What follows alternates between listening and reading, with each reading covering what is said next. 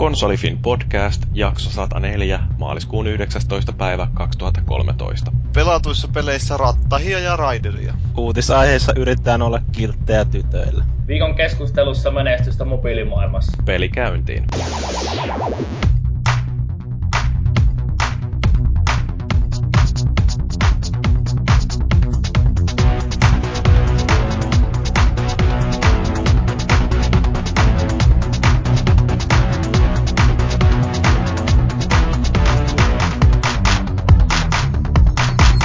Tiistai on taas koittanut ja podcastia on linjoilla ja meitä on täällä keskustelemassa pari tuttua kaveria viime viikolta ja yksi uusi kaveri. Minä tietysti olen jälleen täällä illan isäntänä Jyri ja mulla on tällä hetkellä projektina löytää uusi partakone. Mä kyllästyin tuohon käsihöylään ja rupesin katselemaan, että minkälaisia sähköisiä malleja on. Eihän sulle edes kasva parta. No se vaan näyttää siltä, kun mä oon ollut niin ahkera käyttää sitä mun käsihöylää ja ilmeisesti mä oon ihan pirun taito. No okei, siis ei mun tarvitse oikeasti ajaa parta kuin kerran viikossa ehkä.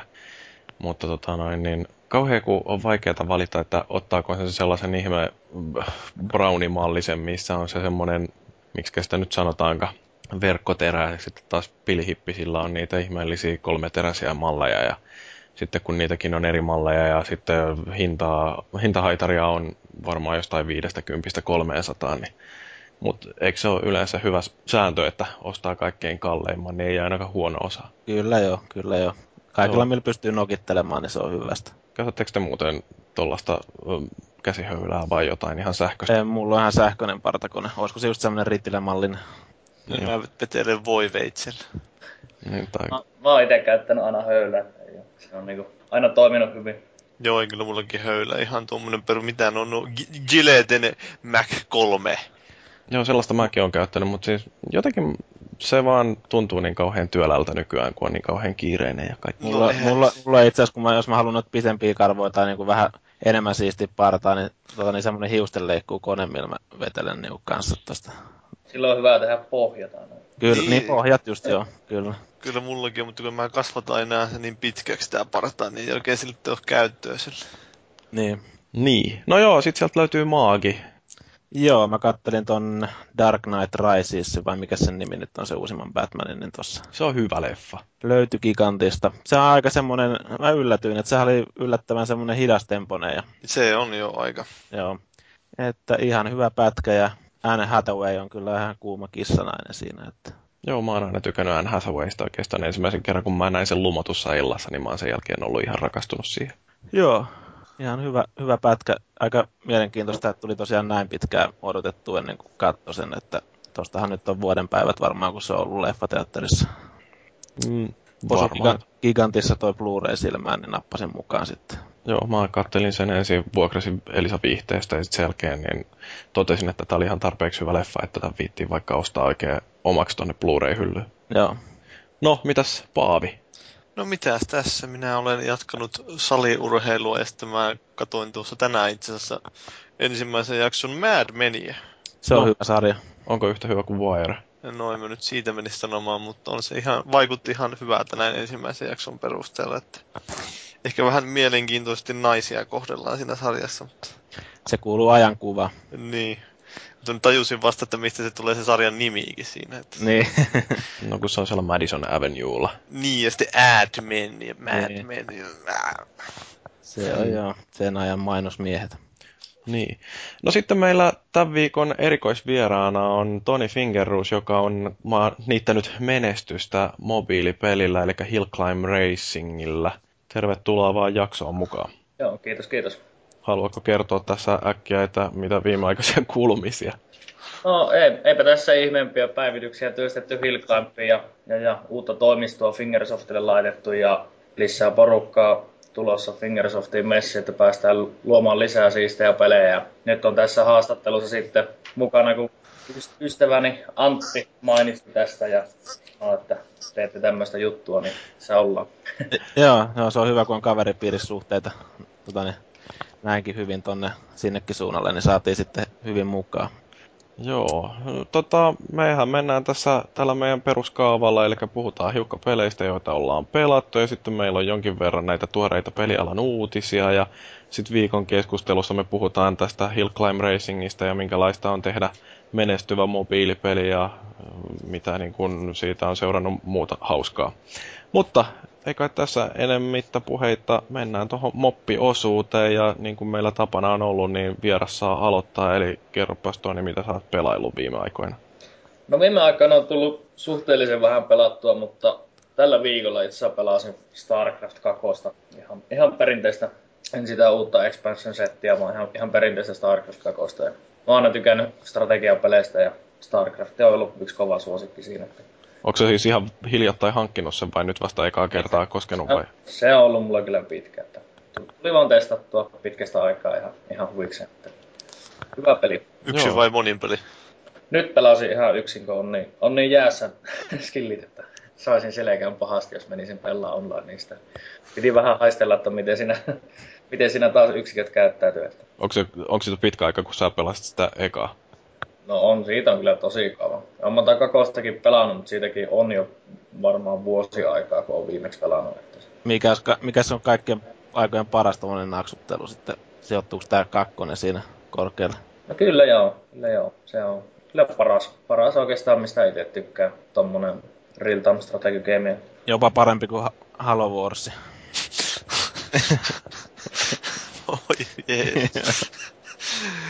Joo. Joo. Mä muistan, että mä ekaa pelailin sillä niin kuin ihan jopa verkossa, mutta niin, niin, nyt tätä kakkonen, niin jotenkin, no mä ostin sen silloin aika pian kun se ilmestyi, niin sen jälkeen sen Special Editionin siinä tuli mukana se alkuperäinen StarCraft, kun mä en tiedä mitä sille mun aiemmin ostamalle oli tapahtunut, mutta niin ihan mm, niin kuin vaan muistojen virkistämiseksi, niin ensin pelasin sen ykkösen kampanjan lävitteen ja sitten sen jälkeen rupesin tuota kakkosta hakkaamaan ja kyllähän se on ihan loistava peli tämä StarCraft 2. Mutta yritin sitä verkossakin hiukan pelata, mutta siinä tuntuu olevan koko ajan jotain sellaista ihme ongelmaa, että ei sitä jostain kumman syystä päässyt kirjautumaan sinne verkkoon tai mitä siinä meni ensin tuntikaupalla aikaa, että siihen sai ladattua jonkun päivityksenkin. Mutta se on siis tosiaan se monin pelipuoli siitä jäänyt korkkaamatta kokonaan, mutta vähän on sellainen olo, että pitäisi varmaan ehkä yrittää uudestaan vielä tässä. Kuitenkin ihan loistava peli ja kyllä mäkin voisin sanoa, että kaikista niistä RTSistä, mitä mä oon pelannut, niin toi StarCraft 2 on kyllä aika lailla sillä kärjessä. Mulla on kai aikoinaan tullut pelattua tuota kakkosta, mutta niin en ole itsekään jostain syystä uskaltautunut sinne monin pelin puolelle ollenkaan. Että... No siellä tulee aika kylmää kyytiä, varsinkin jos joutuu jonkun korealaisen kanssa sitten. Siinä käsittääkseni pitäisi olla aika hyvä se systeemi, että miten se parittaa ne matchit keskenään. Jos jonkun kymmenkunta peliä pelaa, niin sen pitäisi osata matchata kyllä niin kuin skillsetit kohilleen sitten, kun pelaa. Joo. Mutta se on hieno peli ja täytyy katsoa, että jos sieltä vaikka joskus löytyisi peliseuraa. Näinpä. Ilman muuta. No, mitäs Paavi, sullakin on jotain hienoja uutuuksia. Joo, ja mä sain tuossa viime viikolla tämän Gears of War Judgmentin arvostelukappaleen. Ja koska embargo olikin siirrettiin tuohon tiistailta maanantaille, niin sitten mä voin puhua sitä pelistä tässä. No niin, hieno homma. Eli Gears of War Judgment on vähän sama kuin se ODST oli aikoinaan Halolle, eli tämmönen... Eli paskapeli. No, nimenomaan, mutta tämmönen sivuseikkailu, jolla ei ole minkäänlaista merkitystä suuremmassa mittakaavassa. Että mä uskon, että suurin osa, jos lähtee niin pelaamaan sitä peliä ja odottaa jotain hienoja paljastuksia jostain Gears of War-universumista tai jotain syvällistä tarinaa, niin ei kyllä ehkä kannata lähteä niillä odotuksilla. Mun on pakko sanoa, että mä en muista Gearsin tarinasta mitään, vaikka mä oon ne kolme peliä niin, läpi. no se varmaan liittyy siihen, että se on tullut niin ympäri päissä, eikö Joo, tai sit se ei ole kiinnostunut se tarina siinä paljon mitä. Mä veikkaan sitten sitä edellistä mutta... Mm, se vaikuttaa varmaan paremmalta se tarina just niin kuin sitä pelaa ympäri päissään. Niin, se voi olla, että siihen tulee ihan uusia ulottuvuuksia, mutta tosiaan tuossa Judgmentissa sehän sijoittuu jonnekin sinne menneisyyteen ja se on ihan mielenkiintoisesti kerrottu se silloin takaumien kautta se tarina, mutta ei se kyllä mitään kauhean erikoista. Että se peli muutenkin, niin se vähän ehkä huomaa, että tulee tämä niin sanottu franchise fatigue, fatigue tulee sieltä, eli siis on vähän ehkä liian tiukka julkaisutahti, että Gears of War 3 julkaisusta on se puolitoista vuotta ehkä suurin piirtein. Niin kyllä se vähän huomaa, että kun tuo ei ole niin paljon erilainen kuitenkaan verrattuna siihen, että ei sitä joku kymmenen, no mitähän kampanjalla pääsemiseen olisi mennyt jotain 8-6 tuntia tai semmoista, niin siinä huo, alkaa jo väsyttää loppupuolella, että eiköhän tämä saisi loppua. Onko siinä tullut siihen räiskintäpuolelle sitten jonkunnäköisiä uudistuksia kuitenkin? No ei siis nyt käytännössä mitään isompia, ihan marginaalisia muutoksia tehty, että enemmän ne sitä monin peliä on muuttanut. Eikö tämä ollut sen People Can Flyn tekemä? Onhan se joo. Ja ei tämä nyt mikään Bulletstormi ole, että siis vähän ehkä huomaa, että on haettu just niin Bulletstormista vaikuttaa siinä mielessä, että siinä on se pisteytysjärjestelmä otettu siihen kampanjaankin mukaan, että aina jokaista tämmöistä pienestä osiosta saa pisteitä ja sitten niiden pisteitä, siis täht, ja sitten niiden pisteiden perusteella saa tähtiä ja sitten tällä tavalla niin jonkinlaista arvostelujärjestelmää, mutta ei se ole kyllä lähellekään niin addiktoivaa kuin jossain Bulletstormissa, että niillä tähdillä on hyvin vähän merkitystä loppujen lopuksi sillä lailla, että niillä ei saa mitään uusia aseita ostettua tai mitään. No onko siinä fiiliksessä jotain sellaista eroa, niin kuin, että huomaa, että tämä ei ole nyt tämän Epicin Core-tiimin tekemä? No en mä nyt menisi sanomaan.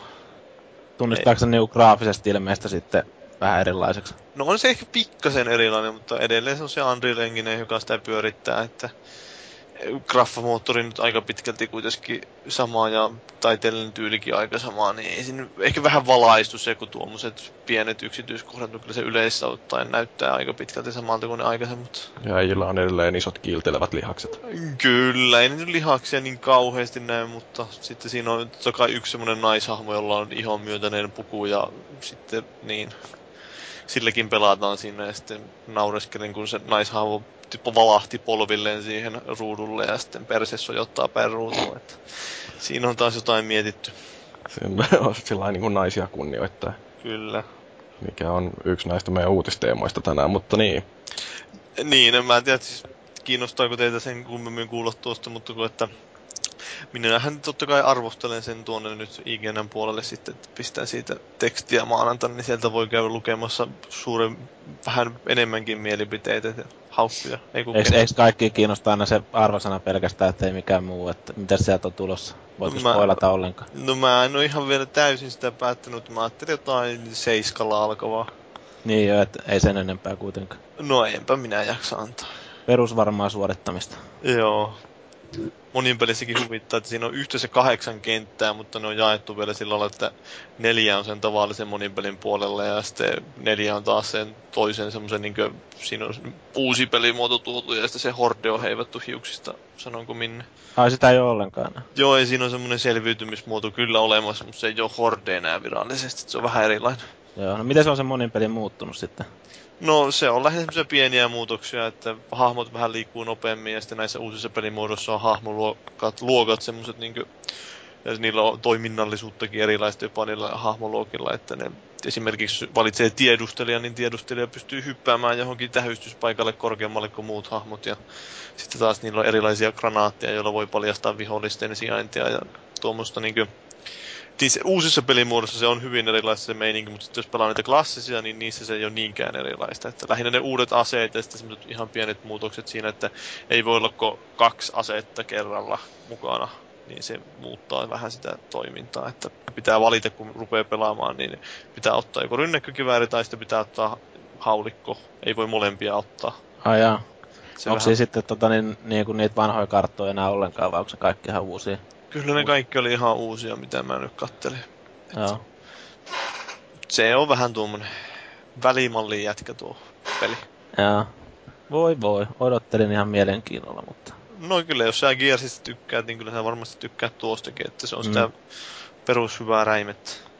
Kooppina ei, ei mitään suuria uudistuksia, mutta eipä niitä kukaan kaipaakaan tuohon sarjaan. Niin, no en mä tiedä, se just siinä on, että jos varmaan ihmiset, jotka on Gears of Waria ostaa, niin ne haluaa sitä Gears of Waria. Mm. Fellu on varmaan ihan innoissa. Eilen pelattiin vähän aikaa Fellun kanssa kooppina. Mut... Joo. Oliko se minne arvostelemassa sitä? Varmaan reaktor. Joo.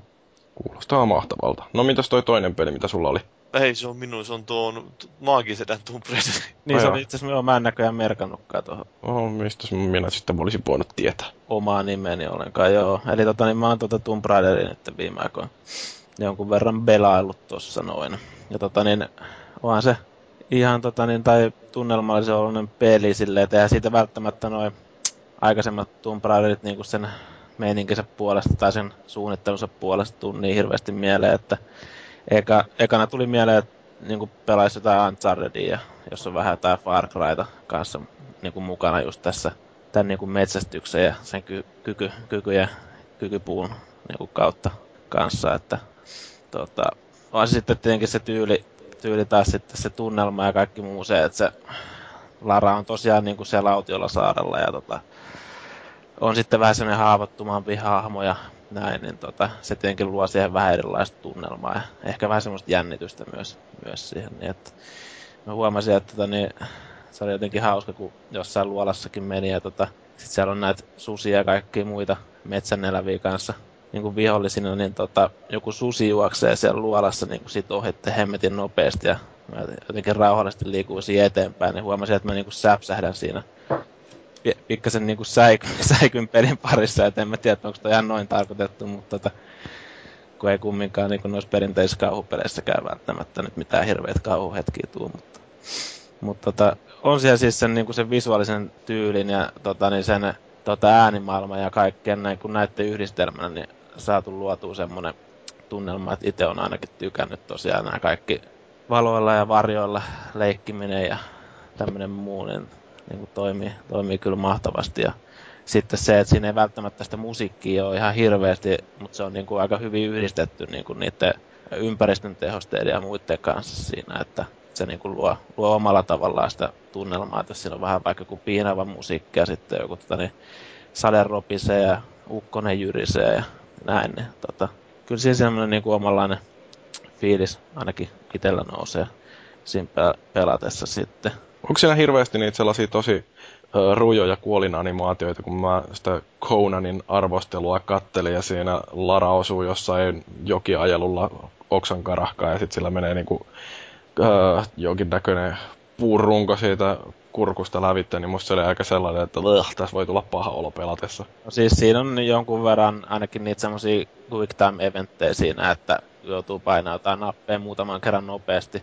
Mulla oli siinä alussa, niin muutaman kerran tuli aika rujo kuolema jossain, kun joku luola sortuu päälle ja näin, niin sieltä niin, niin se Lara murskaantuu sinne ja näin. Ja joku tämmöisissä erilaisissa tilanteissa, kun joku susi saattaa hyökätä päälle, niin siinä täytyy sitten kanssa painella niitä näppäin yhdistelmiä. Mä en tiedä, se on ehkä mun mielestä aina vähän halvan oloinen keino niin kuin saada sitä elokuvamaisuutta siihen lisää, mutta että, niin, onhan se niin kuin silleen, on siinä ihan rujo meininkiä, se on kumminkin siis vielä niin hyvän näköinen peli, että kyllä, se, niin kuin, kyllä mä ihan ymmärrän tonkin pointin, että jonkun verran niitä varmaan tulee, jos tulee kämmäytyä sitten siinä, että mutta tota, sitten tuli mieleen tuosta, kun mä katselin joskus sen, silloin sen Mursun videon siinä. että tota, niin siinä on välillä, varsinkin siinä alussa ja monessa niin kuin muussakin paikassa, kun menee esimerkiksi jonnekin luolaan jotain, siinä on sellaisia niin kuin salaisia luolia, mitä pystyy tutkimaan, niissä on aina joku pulma ja sitten sieltä saa, saa jonkun palkinnon lopuksi. Niin, tota, toi Mursu just sanoi, että siinä on vähän sen, sen näköinen meininki, että se on vähän se maailman niin kuin luotusta hahmoa varten. Se on niin kuin, vähän niin kuin peli, tämmöisiä pelimmäisiä piirteitä, että sitä rupeaa niin väkisinkin miettimään, että kukaan helvetti nämä kaikki kynttilät on tänne nytkin luolaan tyyliin vaikka ajattelua ja tämän tyyppisiä mutta eipä niillä nyt välttämättä kannata hirveästi päätössä vaivata tietenkään, että ei se nyt sinänsä sitä Ehkä se paljastuu, että kuka siellä on käynyt pistämässä kynttilöitä. Se voi olla, joo. Se siellä voi on joku operan kummituksen päämaja kuitenkin. Jollain ollut vähän ylimääräistä aikaa sillä saarella. Sitten tota, niin, siitä mä oon kans tyytyväinen, että siis noi, mun mielestä tässä pelissä on noita kaikki tehosteet niin, niin kuin tosi munakkaita ja niin kuin siis silleen, niin, että se tuntuu oikein siellä selkäpiissä kaikki jyrähtelyt ja muut. Että, tota, niin, joudun laskemaan vähän sitä volyymitasoa ainakin itse, kun rupesin heti alkuun pelaamaan, ettei niinku, kun itse kerrostalossa, ettei niinku muu talo häiriin. Mä en tiedä, miten hyvin äänet tukeutuu noita rakenteet pitkin tonne, mutta voi se vähän, vähän häiritä varmaan, jos aivan hirveä ryske on koko aika päällä siinä. Sitten että niin tuli tosta vielä noista äänimaailmasta näistä mieleen, ja niin kuin itse ainakin ääninäyttely kanssa, niin on ollut hyvää kautta linjan siinä, että varsinkin tuo Lara roolin vetämä tämä Campbell Pinkton, mitä mä nyt hehkuttelin silloin meidän Tomb Raider-jaksossakin, niin tota, suoriutuu kyllä hyvin tästä tällaisesta roolista, että tota, vaan siinä varmaan, just kävin, mun oli pakko käydä IMDbstä katsoa vähän näitä äänenäyttelijöitä, niin kyllä siinä ainakin jollain tavalla pystyy katsoa, että jokaisessa hahmossa on vähän, vähän sitä näyttelijänkin näkö jonkun verran siihen saatu niin kuin luotua siihen. Niin että kyllä toki Larankin jotenkin ehkä etäisesti tunnistaa tuohon Toksen näyttelijäksi tai ainakin jotain, jotain tiettyjä piirteitä siinä siinä on mukana. Tämmöisiä tuttuja piirteitä siitä. Ja sitten tota, niin, niin, mitähän mulla nyt oli vielä tuossa sanottavaa. Onhan tossa sitten, tuossa on kaiken näköistä niin kerättävää sun muuta kanssa, mitä ainakin itse on aika innolla keräillyt. Että mulla on jotenkin tuommoinen aina, että jos pelissä on jotain tämmöisiä salaisuuksia tai jotain muuta, mitä täytyy etsiä, tai sitten jotain peruskerättävää, niin niitä aina jostain syystä sitten koettaa huonata sieltä kentistä ja näin, että sitten tota, niin tuossa on tuo hiippailu ja hiippailu mun mielestä on hyvin toteutettu, että välillä pääsee sitäkin käyttää, että ei, ei, ei tarvii välttämättä ihan hulluna niin kuin räiskiä ainakaan tuossa ennen, että sinne päässyt, että on kuullut, että siellä tota, niin sitten räiskää aika paljon reippaa. Ja sitten tuo jouskari sopii siinä kanssa aika hyvin, kun se on, se on sellainen aika hiljainen väline, että silläkin pystyy sitten kauempaa ottaa mukaan. Ja itse on tykännyt kyllä siitä, siitä niin kuin, tänne välineestä tuossa mukana. Mm. Onko kukaan muuten päässyt vielä testata? Että... No, mä en ainakaan, mä harkittiin kyllä sen ostamista, mutta no, alkaa olla jo vähän vanha virsitä, että kun on niin paljon tuota muutakin pelattavaa. Huomasin, että mulla on pari tuolla ilmeisesti PlayStation Plusan tai jonkin muun takia tullut kovalevylle noita jotain aikaisempia Tomb Raidereita, oli joku Guardian of Light ja Underworld, niin... Ei, ei, ei, ei kannata niitä ruveta pelaamaan. Kumpaan siis? Ei, sanotaan, no ei, se Guardian of Light, niin eikö se vähän hyvä peli, mutta... Se on hyvä, se on hyvä. Niin se on vähän vanhempi jo. Sille, se on tietenkin tyyliltä aika paljon erilainen, että siinä on ehkä vähän vapaa se tutkiminen ja niin kuin ehkä vähän vaikeampi senä, että tässä nyt ei mitään ihan hirveän rankkoja pulmia, tai niin kuin niille ei joudu välttämättä päätään vaivata. Että. Mutta tosi tunnelmallinen peli ja positiivinen yllätys kyllä, että kyllä mä ainakin itse suosittelen tätä kaikille. Täytyy varmaan yrittää jossain vaiheessa tutustua.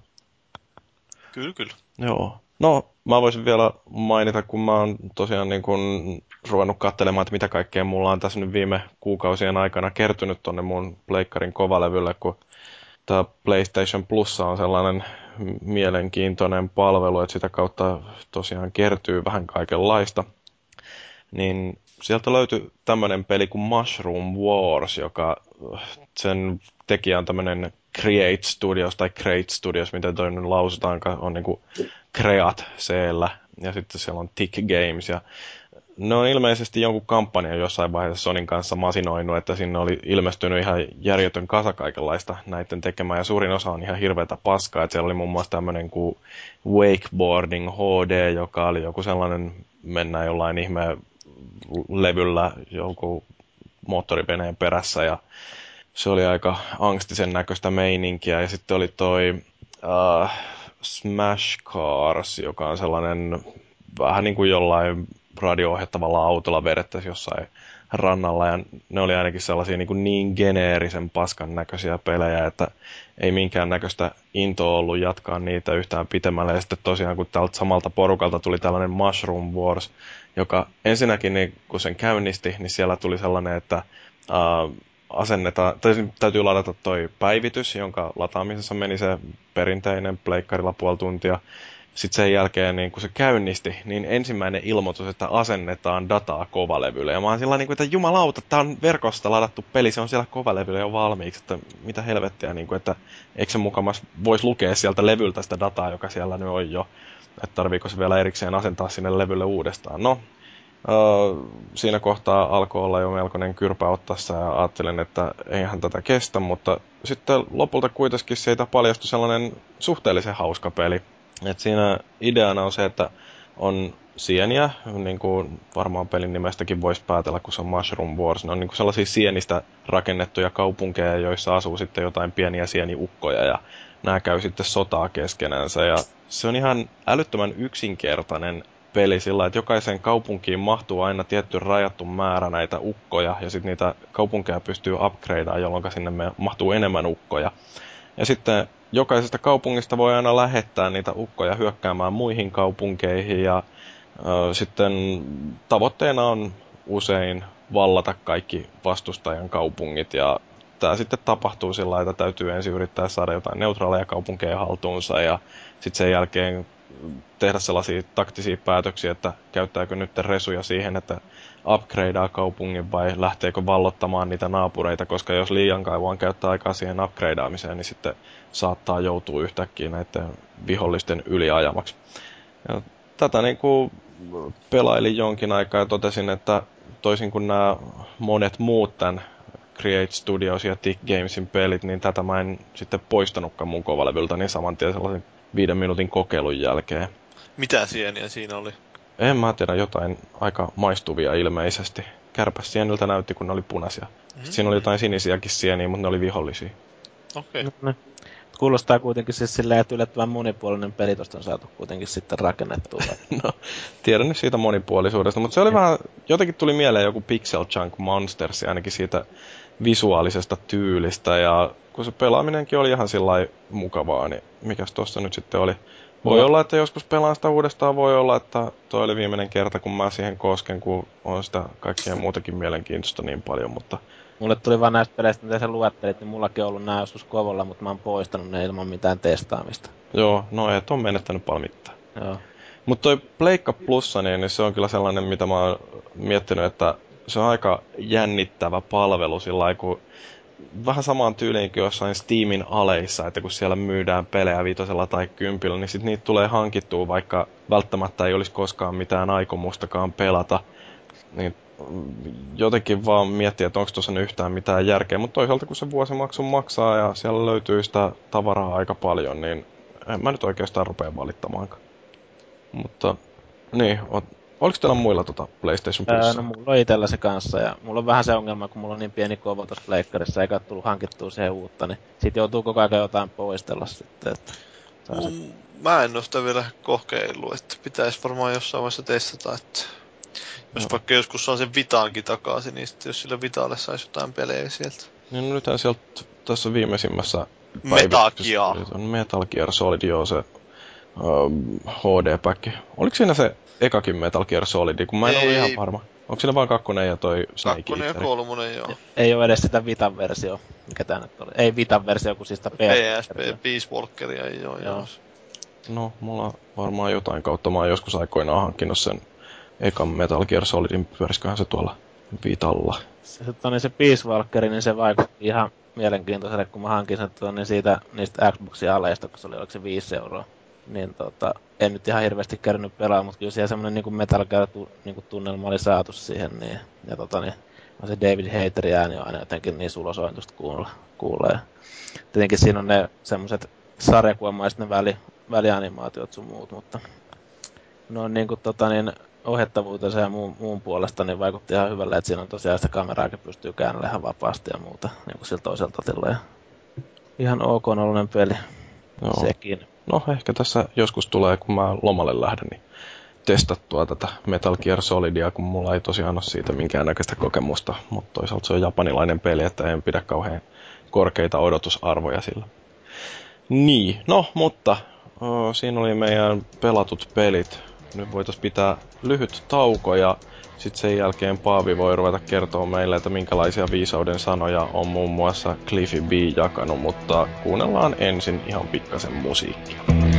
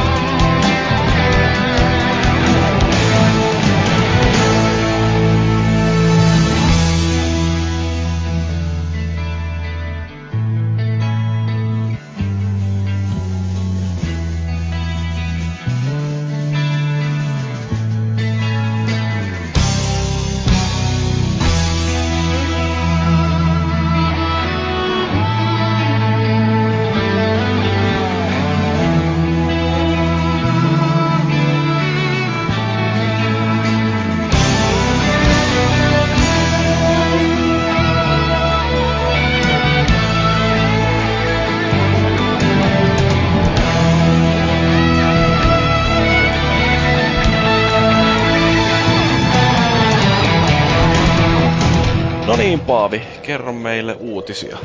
Mä en kerro uutisia, mutta mä kerron ajankohtaisia tapahtumia. Että tämä Cliffy B, jonka nyt ei ollut siis huolehtimassa tuosta uusimmasta Gears of Waristakaan, niin varmaan näkyy siinä pelin laadussa sekin, mutta tosiaan sehän on nyt vähän kuljeksinut sellaisena vapaa-miehenä vissiin tuolla Jenkeissä käynyt eri pelistudioilla vierailemassa ja mitä kaikkea muuta onkaan tehnyt. Ja on... viittailla paljon ja pitää omaa blogia. Ja... Joo, se on nyt ruvennut oikein aktiivisesti kirjoittaa tuommoiseen blogiin kuin dudehugespeaks.tumblr.com eli Tumblr.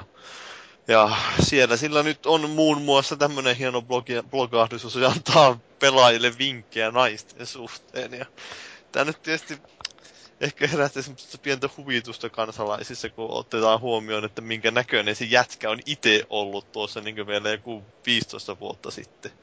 Että jos katsonut niitä kuvia, että se näyttää niin semmoiselta guidolta kuin olla ja voi, että huh huh. Kyllä. Sillä on aika hyvän näköinen misu sillä kuitenkin. Niin joo, jos nyt taas palataan tähän, että se on ihan tää Lauren, mä en muista mikä sen nimi olikaan. Joku Lauren kuitenkin se oli. Se on ihan tyylikkään näköinen vaimo hänelle ja niin, mä tein ehkä nämä treffifingit kuitenkaan ollut se, mitä tässä vissiin haluttiin keskustella, että se, siellä blogissa on muun muassa oli kommentoinut tätä Anita Sarkeesianin äh, Tropes Against... Mit, mit, mit, miten Tropes versus Women in Video Games. Se on ilmeisesti jatkoa. Se on tehnyt aikaisemmin jonkun tällaisen Tropes versus Women-sarjan, jossa se on niinku jotain tällaisia kliseitä käsitellyt, ja nyt se sitten halusi tehdä sellaisen nimenomaan videopeli-kliseisiin liittyvän. Ja sillä on se blogi, tämä Fem- Feminist Frequency. Joo, tai siis YouTube-kanava. Niin no, joo.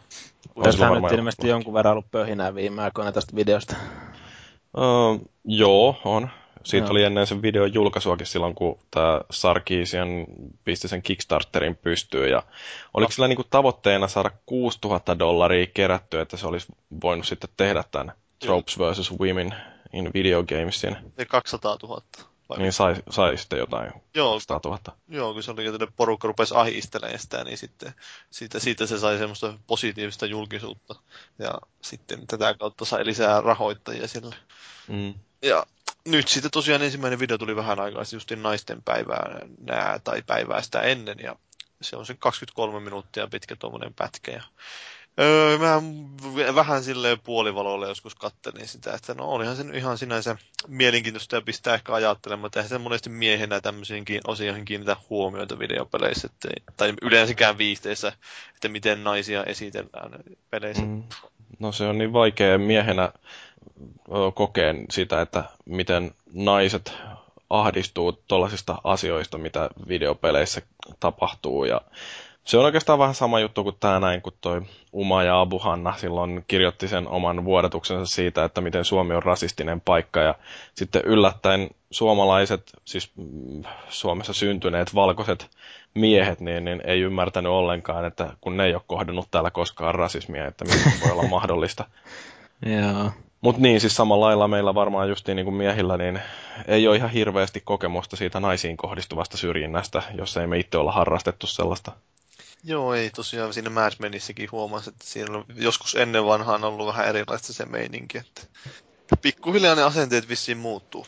Joo, mutta se oli siis, mä olin ihan tosi yllättynyt siitä, että miten fiksun kirjoituksen Cliffy B oli päästänyt sitten ilmoille. Se, sen teksti oli todella asiallista ja siinä se antoi vähän huutia sitten näille pojille, jotka huutelee sieltä jostain sivusta näille.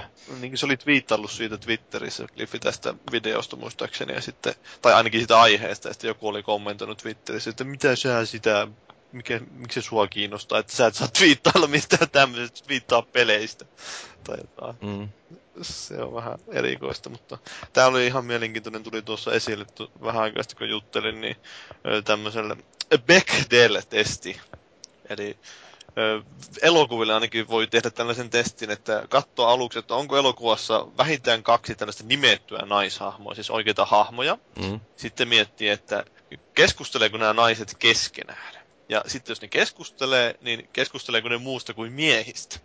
Ja sitten voidaan katsoa, että kuinka moni elokuva, niin tällä pääsee tästä testistä ikään kuin läpi, tai missä määrin se läpäisee tämän testin. Ja rupesin miettimään videopelejäkin Että ei kyllä kauhean monesti videopeleissä ole semmoista, että naishahmo keskustelee keskenään. No tietysti videopeleissä nyt yleensäkään ei pahemmin keskustella, että se niinku on ehkä vähän liikaa vaadittu, että sit siinä no ei, kaksi siis naista ja ne miettii, miettii jotain niinkö että no naispäähenkilö on, niin ehkä sitten ne keskustelee keskenään. Mutta niin, siis... ja kun se just se, että miten paljon niitä naisahmoja yleensäkään on siinä, että, että sitten siinä saattaa olla joku mies ja naisahmo ja ne, ne sitten jauhaa siinä keskenään, mutta harvemmin siinä on useampaa naista kerralla missään kohtauksessa edes. Se on, joo.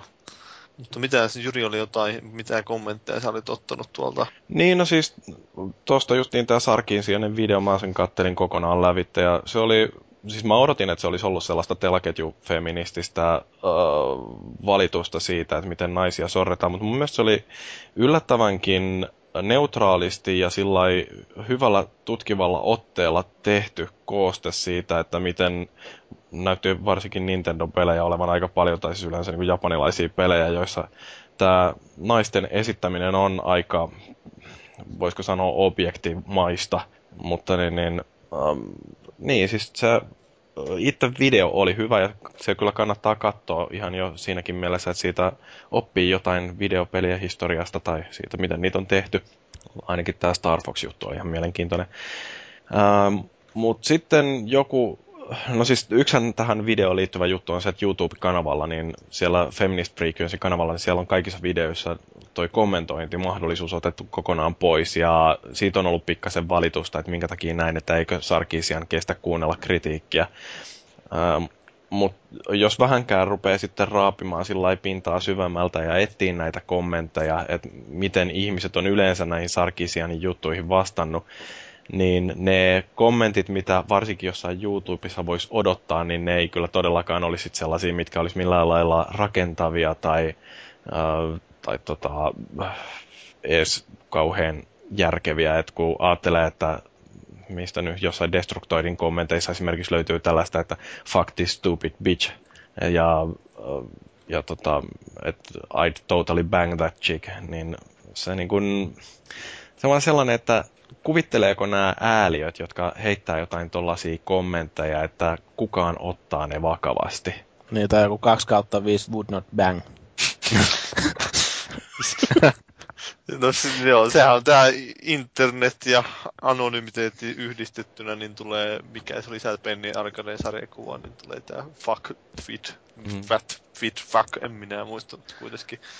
Niin, tai she really doesn't like men, does she? Et siis heti tulee tällainen, että kun on feministi, niin silloin on pakko olla miehiä vihaava lesbo. Et, niin, no, musta tuntuu, että on hirveästi sellaista tietynlaista pelkoa, varsinkin sellaisissa vähän luuserimmissa miehissä, että nyt kun on näitä tällaisia vahvoja naisia ja kun ne ei joudu enää yhteiskunnan painostuksen vuoksi elämään siellä miehensä peukalon alla, niin niin nyt rupeaa sitten oikeasti pöksyt tutisemaan, että voi kauheeta, että kun naiset pääsee kilpailemaan tasaisella pelikentällä, niin silloin oikeasti niin kun miehetkin joutuu vähän pinnistämään ja kaikki miehet ei yksinkertaisesti pärjää, koska jotkut naiset vaan on joissain asioissa parempia kuin minä itse. Ja se ottaa tunnon päälle ihan kauheasti. Niin kyllä mä ymmärrän, että minkä takia tuollainen feministikanava se on estänyt sen kaiken kommentoinnin. Uh, Mutta siis niin nämä itse tropit, niin ne oli ihan mielenkiintoisia sillä just, että ensimmäinen oli tämä Damsel in Distress, että peleissä yritet, tai niissä yleensä esitetään naiset vaan sellaisina objekteina, jotka varastetaan ja sitten tämä toimii niin kuin jonkinnäköisenä syynä miehelle lähteä seikkailemaan, että se menee pelastamaan sitä naistansa. Prinsessa pulasta. Niin. Tätäkään ei sillä lailla välttämättä huomaa, kun siihen on tottunut, että se on niin, niin semmoinen perusjuttu, että siihen ei osaa kiinnittää huomiota ennen kuin joku sanoo sen. Että, mm. Eikö tämä takia, voisi olla muutenkin? Niin siis sen takia justiin tämä oli niin hyvä se ensimmäinen video tässä sarjassa, että se osoittaa niinku tuollaisen todella halvan tarinankerronnallisen kikan, jota käytetään aivan älyttömästi. Ja ei se ole mitään muuta kuin tarinankerronnallista laiskuutta. Että ei jaksa keksiä mitään muuta motivaattoria sille mieshahmolle. Et se nyt lähtee pelastamaan naista. Ihan yhtä tyhmä se olisi tarinankerronnallisena kikkana, jos se olisi toistepäin, että joku mies kaapata ja nainen lähtee sitä pelastamaan, mutta se, on niinku, se olisi edes vähemmän stereotyyppinen. Uh, mutta se, mikä oikeastaan ehkä on pahempaa, mikä mä luulen, että on Sarkisianin tavoitteena justiin osoittaa se, että me ollaan jotenkin kulttuurillisesti edelleen niin äh, sovinistisia, että me ei edes ymmärretä, että miten naisia alistava tollainen klisee on. Ja se on varmaan se, mitä tässä niin kuin yritetään esittää. Ja olkoonkin, että niitä vastakkaisia esimerkkejä on, että joku Lara Croft on kuitenkin sellainen rintaliiveissä hyppivä mies, että eihän siinä periaatteessa ole mitään muuta naisellista kuin isot tissit. Niin paitsi tuossa uusimmassa nyt on vähän muuttunut sitten se Niin, mutta se, että niinku, koska saataisiin niihin naishahmoihin jotain syvyyttä ja että siellä oikeasti se vahva nainen pääsisi jotenkin esiintymään edukseen. Mutta olihan niitä esimerkkejä siinä meidän NS Tomb Raider-kastikkeessa kumminkin niistä vahvoista naishahmoista, että on niitäkin nyt ollut. Mm. Ja semmoisia mielenkiintoisia hahmoja, ettei siinä aina tarvi olla ne isot hinkit ja muuten tyhjäpäisenä ampuu vaan jokaista, mikä tulee eteen siinä. Että... Mm. Mutta niin, hyvänä esimerkkinähän tästä on esimerkiksi toi Donkey Kong heti ensimmäinen Nintendon tuollainen nimekkäämpi peli, joka, joka perustuu just siihen, että apina kaappaa naisen ja sitten mies lähtee pelastamaan sitä. Niin, ja sitten nyt oli joku isukki, oli tyttärensä pyynnöstä, niin modannut sen niin, että se oli kääntänyt nämä roolit, että se naisihminen, eli tämä Pauline, sinne lähteekin pelastamaan Marjota sieltä Korillan kynsistä. Ja tämä oli siis, tyttö oli siis lähinnä sen takia, kun se oli pelannut myöhempiä Marjoita ennen sitä Donkey Kongia, että se oli sitä kautta tottunut näkemään, että pystyy pelaamaan naisella. Ja sitten yllättäen tulikin tuommoinen vanhempi peli, jossa se ei ollut mahdollista. Ei voinutkaan pelata Peachillä tai mitään muuta vastaavaa. Joo. Sitten, onhan tuommoinen ihan hauska, että vastaavallainen tarinahan oli vähän aikaa sitten, kun viime vuonna, kun joku isä oli modannut tämän Zeldan, oliko se Wind Wakerin siihen tapaan, että kun siinä ei nyt kauhean silleen, niin se on aika semmoinen androgyyni se päähahmo, että jos sanottaisiin, että se on nainen niin, tai tyttö, niin se voisi mennä ihan täydestä. Niin. Mielestäni muutenkin nuo japan, japanilaiset mies- tai niinku päähenkilöt saattaa muutenkin olla sellaisia, että... Niin, sitten se oli, isä oli vain modannut sen pelin, että se oli muokannut sieltä kaikki nämä justiin pronominit, pronominit ja tämmöiset, pistänyt, se puhuttiin niin miehestä, eikö se naisesta siinä. Sitten Link olisi nainen. Sinänsä ihan hauskoja tuommoisia temppauksia. Mutta täällä tosiaan puhuttiin myös paljon tämä Gears, Gears of War. Vittu, miksi te käytätte tuota lyhennettä GOV? Tuo God of Warissa oli tämä uusimmassa, eli Ascensionissa oli tämä Trophy, jossa oli nimenä niinkin hienovaraisesti kuin Before House. Ja sitten sehän sai sen trofin siitä, että pieksi ensimmäisen naispuolisen pomovastuksen siinä. Mm. Ja sitten ne muutti sen päivityksellä, kun siitä tuli vähän semmoinen paskamyrsky. Joo, se oli, no siis noin muuten voisi varmaan epäillä, että toi oli ihan studiolta sellaista ajattelemattomuutta, että jälleen kerran, että kun poikaporukalla tällaisia juttuja mietitään, niin sitten siellä tulee tällaisia, jotka omasta mielestä vaikuttaa hauskoilta vitseiltä ja sitten se ei välttämättä naisten mielestä olekaan niin hauska vitsi. Mutta ilmeisesti tämä henkilö, joka oli keksinyt tämän trofin nimen, oli kuitenkin itse nainen. Niin, taisi olla, joo. Niin ainakin muistaakseni selitti tästä. Joo, mutta toisaalta niin sekin voi olla taas tällainen, että naisjäsen tiimissä haluaa vaan olla sellainen kuin one of the guys. Mm. No ei se nyt kaikkien mielestä välttämättä ole mitenkään erityisen hyökkäävää tai muuta, niin. mutta se, on, että se on, voi olla tottunut siihen siellä elämänmiehisessä ilmapiirissä. Tai sitten joku oli nyrkillä uhannut sitä, että nyt pistetään se.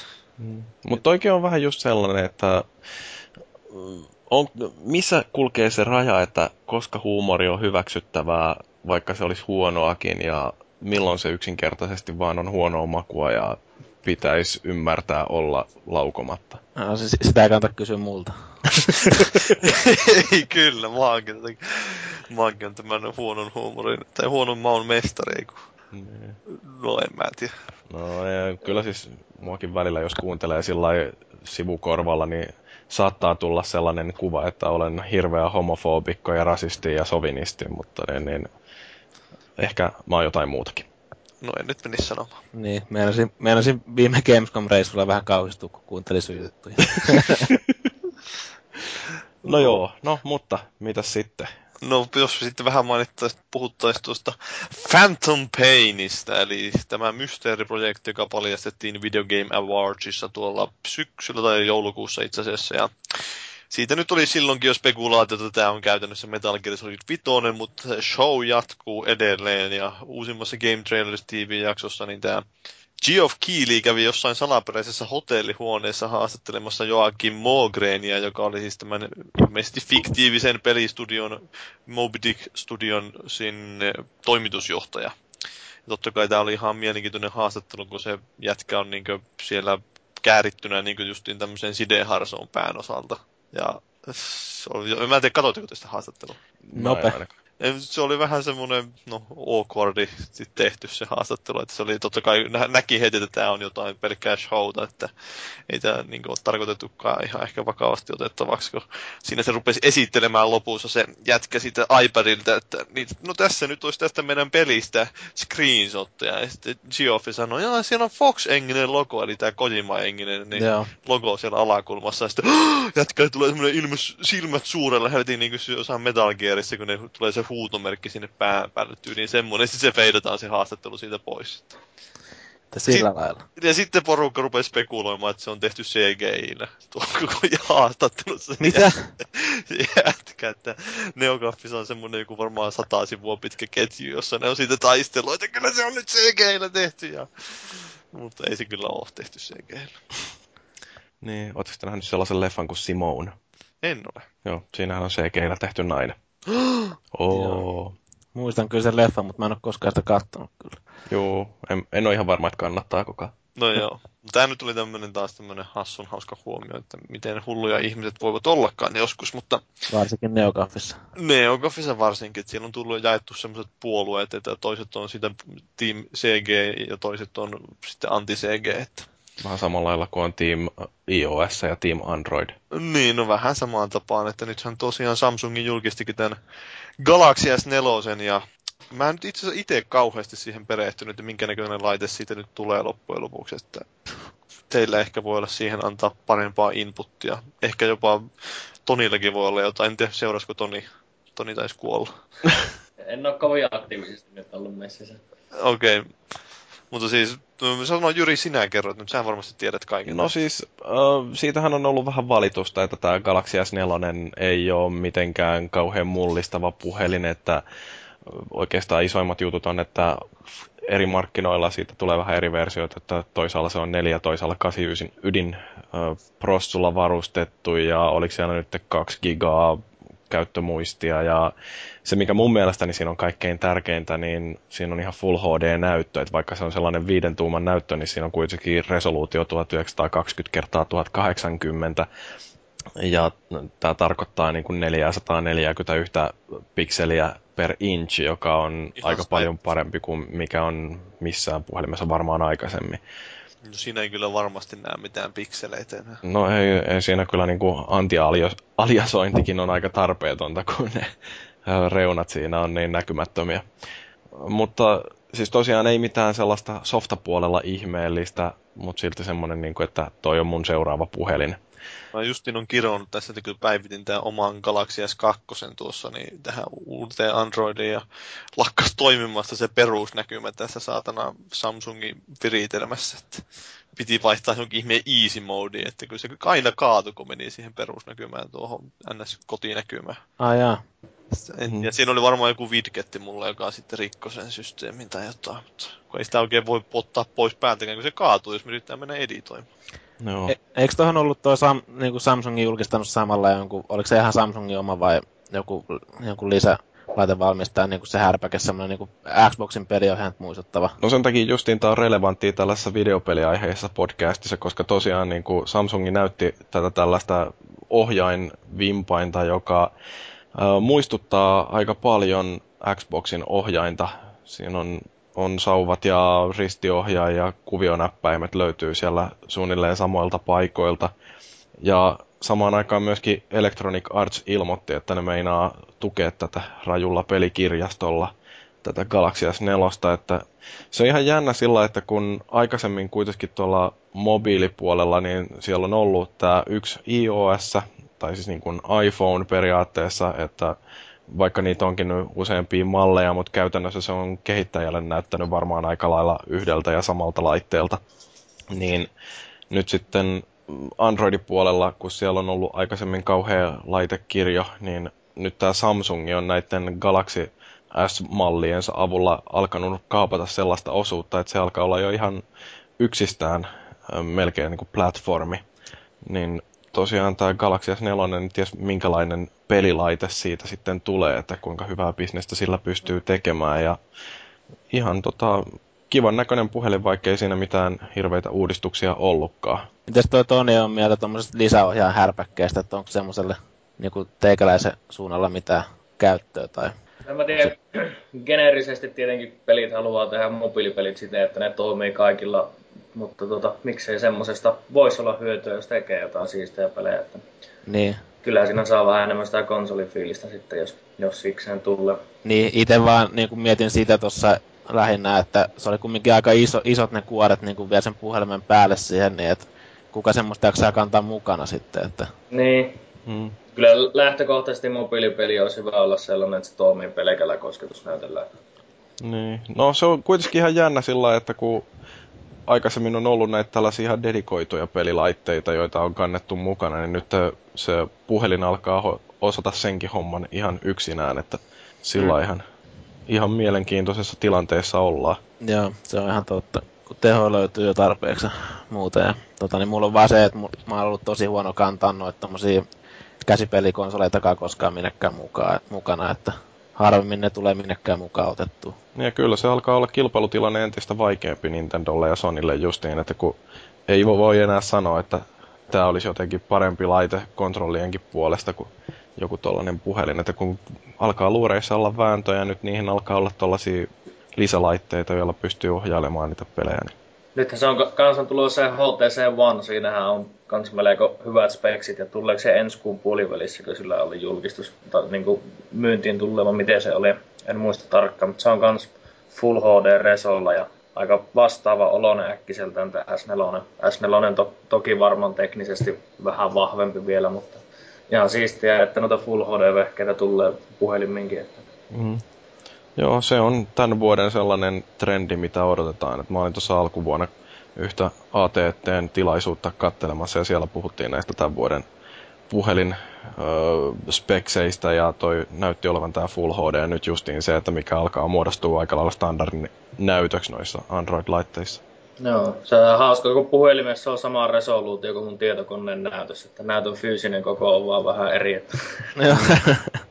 niin, no siis mäkin tuijottelen tota, mun 60-tuumasta Full HD-ruutua tuossa edessäni ja ajattelen, että jos toi olisi viiden, viiden tuuman koossa, niin on siinä ainakin pikselillä vähän pienempi koko. Kyllä. Mut joo, se on tosiaan niinku käsikonsoleilla vaikea kilpailutilanne ja Japanissahan on vähän ollut näitä myyntilukujakin nyt taas katteltu. Joo, ei, tää Vitallehan ne alensi hintaa tuossa vähän aikaa sitten ja sitten nyt tuli jotain uusia pelejäkin, ainakin tämä se Inafunen Soul Sacrifice ilmestyi tuossa vähän aikaa sitten. Ja vissiin nämä molemmat, niin kuin pelien tuleminen ja sitten toisaalta hinnan alentaminen, niin auttoi vähän piristää Vitaan myyntiä Japanissa. Ja se myy semmoista yli 60 000 kappaletta kahtena viikkona peräkkäin. Ja jopa myi ensimmäistä kertaa enemmän kuin 3DS, että silloin aikoinaan kun Vita myy, julkaistiin, niin silloinkin 3DS myi paremmin viiko, julkaisuviikolla, tämän Vitan julkaisuviikolla. No täysin käsittämätöntä, että kun tulee pelejä ja hintaa alennetaan, niin sitten se rupeaa myymään enemmän. Se on kyllä ihan ihmeellistä, että... Ei toi mun korvaa silti kuulostanut miltään hirveän huimalta. No eihän se nyt vielä mikään huima ole, mutta sille no jos ajattelet, että kuukauden pystyy ylläpitämään tuota samaa tahtia, niin olisi nyt sitten jo niin 240 000 kappaletta. Niin joo. Että ei se nyt mikään surkea että jos se Jenkeissä varmaan jos tekisivät samaan tai laskisivat hintaa, niin kyllä mä uskoisin, että se vähän, tai kyllä nyt on pakko tehdä jotain tuommoista ennen pitkää, että eihän, eikö se ihan... No siis Sonyhan tiputti kai, vai onko vain jotkut jälleenmyyjät, mutta siis joka tapauksessa on Vitan hinta on pudonnut Jenkkilässäkin. Okei, okay, mä muistelin, että se ei olisi ollut niin virallisesti, Sony olisi virallisesti sanonut, että ei ne pudota, mutta sitten saattaa olla, että jälleenmyyjät on suosiolla, kun on huomannut, että ei se oikein myy. Mm. Mutta niin, no 3DSllä, sillä nyt on ihan vahvat asemat tuolla Japanissa, se nyt tuskin on katoamassa yhtään mihinkään, mutta Vitan kohtalo on vielä ehkä vähän epävarma. Että mm. Mutta on vielä epävarmempi kohtalo on varmaan Wii Ulla. No sillä on vielä epävarmempi, että sehän ei tahdo myydä käsittääkseni oikein yhtään missään. Että Niin ja siis mitä nyt on kattellut näitä uutisia, niin liittyen tuohon Wii Uhun, niin ne on lähinnä ollut sitä, että mitä pelejä sille ei julkaista. Niin, niin se on että monet näistä uusista peleistä, että sitä joudutaan spekuloimaan enemmän siitä, että tulisiko se Wii Ulle sen sijaan, että ei tulisi. Se, niin se on oletus nykyään, tuntuu olevan, että ei tule pelit Wii Ulle. Mm. Esimerkiksi tuo Dead Island Triptide ei tule Wii Ulle ollenkaan, se nyt on sinänsä suht luonnollista, että kun ne on ne, ehkä, että kun ne ei ole aikaisemmin, aikaisempaa peliä kehittänyt Wii Ulle ja sitten toisaalta nyt, niin jos ne on siihen päälle sitä lähtenyt rakentamaan, niin niitä olisi pitänyt tehdä aika paljon uusiksi. Ja Saints Row 4 kohdallakin, niin varmaan jo aika kauan sitten. Tai Saints Row 4 itse asiassa mun, mun mielestä pohjautuu myös pitkälti Saints Row 3 teknologiaan, kun sehän oli alun perin piti olla laajennus siihen niin. Saints Row 3 ja nyt ne sitten laajensi sen niin neljänneksi osaksi. Se julkistettiin tosiaan vasta nyt ihan hiljaa. Et siinä on vaan kaiken näköistä hullua lisätty siihen, niin, mutta onko se, se kaupunki loppupeleissä muuttunut paljon paskaakaan siinä? se on edelleen se Stillwater, mutta niin. siellä on ne hahmoilla on ne superkyvyt, mutta sekään ei tosiaan ole Wii tulossa. Ja no näitä vaikka kuinka paljon pelejä. Joitakin pelejä kyllä tulee, että Sniper Elite ainakin oli tulossa Fellun iloksi Wii Ulle ja sitten Assassin's Creedikin taisi olla tulossa, no se nyt julkaistaan kaikilla mahdollisilla laitteilla. Niin, ja Ubisoft mun mielestä hehkutti jossain niissä, oliko se joku IGN vai mikä haastattelu sen oikein oli, että vielä hyödynnetään sitä kosketusnäyttö, tätä padiohjainta vielä erikseen hyvin siinä. Että... Niin, mä en tiedä, kuinka hyvin ne siinä kolmosessa esimerkiksi sitä loppujen lopuksi hyödynsi, mutta... No mä veikkaan, että se on se kolmonen niin aika tota, niin, silleen vaan suoraan portattu silleen mahdollisimman nopeasti siihen, että mä, varmaan niillä on tuossa nelosessa ollut ehkä vähän enemmän sitä aikaa. Se on var, varmaan enemmän just ongelma tämmöiselle, jotka ei ole niin kuin, Ubisoftilla kuitenkin on niin kuin Assassin's Creed 4 niin seitsemän eri studiota työstää. Niin kyllä niillä on varaa kääntää se sinne. Mutta siis just jos tulee tuommoinen vähän pienempi kehittäjä, niin kyllä mä uskon, että se Wii on siinä, Wii U-versio on ensimmäisenä siinä karsintalistalla. Niin. ainakin vielä toistaiseksi, kun ei siellä tosiaan ole pahemmin mitään laitekantaa, joka sitten tukisi näitä pelejä. Että... No toi on kyllä niin, niin inhottava noidankehä, missä Wii U on, että kun sitä ei myydä paljon, niin sitten peliprojekteja ruvetaan, tai ainakin sitä porttausta ruvetaan uh, himmailemaan, että kun ajatellaan, että miksi tehdä tollasta, jota ei kellään ole, tai tollaselle alustalle, jota kukaan ei ole ostanut. Ja sitten niin, uh, sit kukaan ei vitti ostaa, kun ei ole pelejä niin missä kohtaa sitten saadaan tämäkin kierre katkaistua. Se oli hieno uutinen, tuli tämä on taas ihan ohi aihe, mutta tästä Wii Usta vaan mieleen, että se uusi Zelda, Zelda eikö se jul, on julkistettu jonnekin vuodelle 2014. Kyllä siinä vaan vähän aikaa menee jo. Niin, rupesin vaan miettimään, että vittu sitäkin peli joutuu hetken aikaa odottelemaan. Mm. E, että en mun mielestä sanonut sitä muuta, kun se on tosiaan kestää tovi, että se tulee, että nythän ne julkaisee sen Wind Wakerin uusi version loppuvuodesta. Niin. Mutta toisaalta toi on vaan sellainen, että nekin Nintendo-fanit, jotka ei ole vielä ostanut Wii Uta sen takia, kun sille ei ole Zeldaa, niin ne odottaa sitä Zeldaa ja sitten ne ostaa Wii Uun ja sitten Nintendo pääsee siihen johonkin 340 000, ei kun 340 miljoonaa myytyy Wii Uun lopulta varmaan. Mutta kyllä se aika pahassa raossa on just sillä, että kun nyt alkaa uusi sukupolvi, niin taas on sama kohtalo kuin Wiilla aikoinaan, että alitehonen kone, jolle ei tehdä niitä samoja pelejä, mitkä tulee sitten kaikille muille. Niin kyllä tämä kuulostaa ehkä jollain tavalla myös vähän Gamecuben kohtalolta, en mä nyt tiedä, onko tämä sitten ihan niin, mm. niin karmea, mutta kuitenkin, että tota, niin, no itseltä nyt löytyy kone, katsotaan tuleeko sille koskaan mitään pelattavaa. Pakko sanoa itse omat Wii U-kokemukset, hommattiin kotiattua Wii U ja mielessä, mielissä sitten alettiin pelaa sitä uutta Mariota ja ajateltiin, että sitä on siisti pelata monin pelinä, joten haettiin yep. niitä ohjaamia kaupasta ja voi sitä yllätystä, kun siinä on kaikki nopeat, mitä pitää olla, mutta ne ei vaan toimi siinä Mariossa. Sitten piti hakea niitä toisia kapuloita vielä. Joo, siis siinä on se, että siinä on tota, niin mikä se oli, siinä on just se, että siellä ainakaan sillä gamepadilla, vaikka sä pystyt pelaamaan sitä yksin peliä, mikä se on se perusohjaajan, niin sitä ei pysty käyttämään monin pelissä ollenkaan. Ja mulla oli itsellä pari viikapulaa kans himassa, niin tota, ajattelin, että otetaan kolmesta gamepadilla plus niillä viikapuloilla, niillä kakeilla. Niin tota, ei se onnistunut, että joutuu vaan pelaamaan pelkästään niillä viikakeilla, että Joo, siis mä ymmärrän sitä, että siinä gamepadissa on kaikki napit, mitä myös sen spesiaalijutun tekemiseen on se nappi siinä. Niin. Ei, ei vaan voi käyttää sitä. Kyllä se hämmästytti. Se on kyllä jo aika mielenkiintoista pelisuunnittelua. Että... Joo, no ne ei ole kauhean halpoja ne viimoteet kuitenkaan ostaa. Että... No Eikö ne maks- maksataan 40 kappale vai mitä ne maksaa? siis helposti sitten meni kaikki ohjaamiin heti useampi sata niin, niin alkaa hommaa, että... Joo, se, just, että jos ei ole viitä ennusta ennestään ja sille ohjaimia, niin se tulee kyllä kalliiksi se monin pelaaminen sille. Joo, no mulla oli se hyvä puoli, että mulla oli itsellä toi vii kirjapainona tuolla niin tota pystyy ottaa pari ohjainta sieltä käyttöön. Mä just mietin, että melkein tulee halvemmaksi ostaa se Wii Mini kohta. että saa siitä ne ohjaimet. Joo. Siinä mielessä se ei ole yhtään paha. niitä sitten jotain koettaa, tai onhan niitä jotain näitä ulkopuolisten valmistajien paljon halvempia niitä ohjaimia, mutta en tiedä että onko ne niin laadukkaita. Että... Eipä noita tarvikeohjaimet yleensä kyllä ole sillä hankkimisen arvoisia. Niin. Joo, en mä tiedä, ne vähän tahtoo olla epäluotettavia vähän niin kuin SimCitykin on aika epäluotettava. Niin. Öö, no siis... no! Upealla aasinsillalla taas. Jatkuu tää homma. Kyllä, eli siis niin sanottu SimCity-kohu jatkuu, koska siitä nyt on paljon puhuttu sitä Always Onista, niin kuin aikaisemminkin me vähän jo keskusteltiin ja sivuuttiin sitä, ja nyt sitten on tullut esiin näköisiä tällaisia pelillisiäkin seikkoja, jotka siinä oikeasti kusee, että liikennejärjestelmät kusee, että, tai se niiden niin, ää, autojen kautta ihmisten pathfinding, eli tämä tien etsimisalgoritmit vissiin vähän niin heittää häränpyllyä jossain tietyssä tilanteessa, että ihmiset saattaa jäädä jumittamaan jotain tiettyä rinkiä siellä koko kaupungin kaikki ihmiset suurin piirtein jää sinne tiettyyn rinkiin vetämään. Ja eihän siinä ole esimerkiksi näitä metroja ei voi rakentaa ollenkaan ja mitä kaikkea siinä on ihmeellistä. Aika jännä, että kuvittelisit, että tollaiset ongelmat olisi onnistuttu jo jossain testeissä havaitsemaan, mutta no, että noi ei edes liittyisi millään lailla siihen kuormanjako-ongelmaan, mikä niillä on tällä hetkellä. No niin, ja sit se on varmaan siitä, että ehkä ne on huomannutkin, mutta ne ajattelee, että ihmiset ei huomaa. Pakko saada peli ulos. Että onhan ne sitä, siinä se populaatiomallikin, tai siis että kuinka paljon siellä on niitä näkyvissä oikeasti niitä simejä, ja sitten kuinka paljon se peli väittää luvuissa, että siellä on niitä. Niin sitäkin ne paisuttelee vissiin aika aggressiivisella kertoimella. Niitä oli jotain kuvaajia oikein, kun joku oli modannut sitä peliä ja katsonut, että kuinka paljon nämä eroaa, nämä niin todellinen ja sitten se kerrottu luku, niin se on, kasvaa sillä lailla niin Herran Jumala semmoinen joku kymmenkertaiseksi ainakin se. Ah, jaa.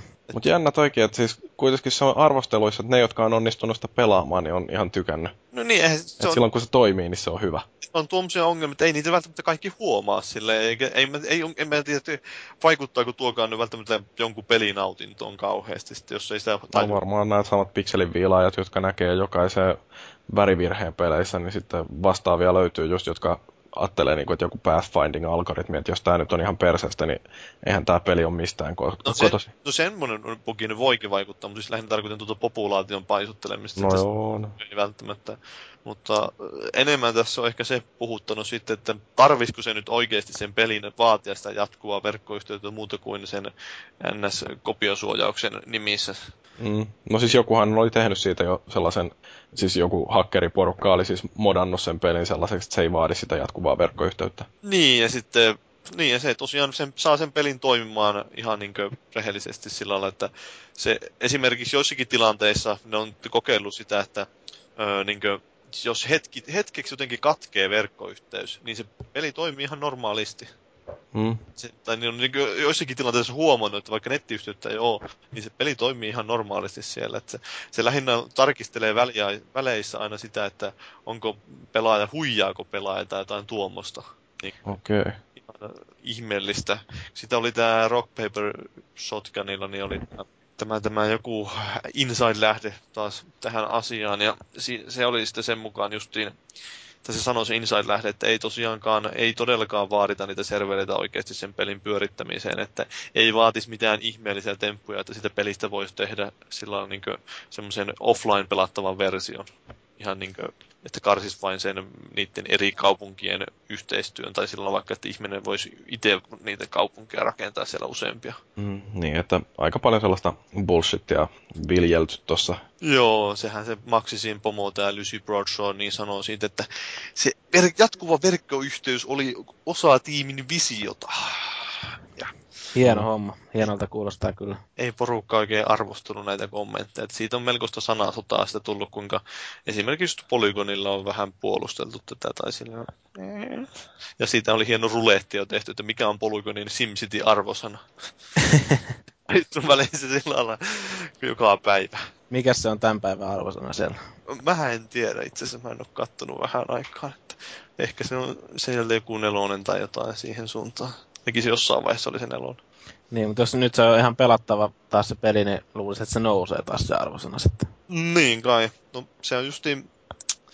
Se on vähän ongelmalliset tuomat, kun nehän justiin monet arvosteli sen sinne ennakkotilaisuudesta, tai sillä että ne pelasta ennen julkaisua tosiaan jossain EAN tiloissa, niin eihän siinä vaiheessa voi tietää yhtään mitään no tuommoisesta serveriongelmista. Ei. Toi on vähän tuolla niin kuin päivän how much is the fish. Mm. Joo, just näin. Joo. Mutta onneksi niin kuin, ainakin joillakin kehitteillä on munaa sanoa tämmöiselle kaupallisuudelle ei. Eli Ken Levine, joka on siis tämä Bioshock-mies. Irrational Gamesin joku pomo. Oh, pomo, se on hyvä termi, niin sehän oli sitten tunnusti tuossa, oliko se Jurgamerin haastattelussa, että hän oli se, joka loppujen lopuksi tappoi tämän Bioshock-leffan. Että kun siitä oli pitkän aikaa, kauan kauan sitten puhuttiin, että Gore Verbinski oli hommattu ohjaamaan leffaa, että sillä olisi 200 miljoonaa dollaria budjettiakin jopa. Mutta ilmeisesti, kun se olisi halunnut tehdä sitä niin verisen, niin ja sitten tuli joku Watchmen-leffa ja Watchmen-leffa ja sitten studio kattokin, että ei hän ehkä kannata satsata niin paljon tuohon noin veriseen leffaan, että alle, niin alle puolitti sen budjetin.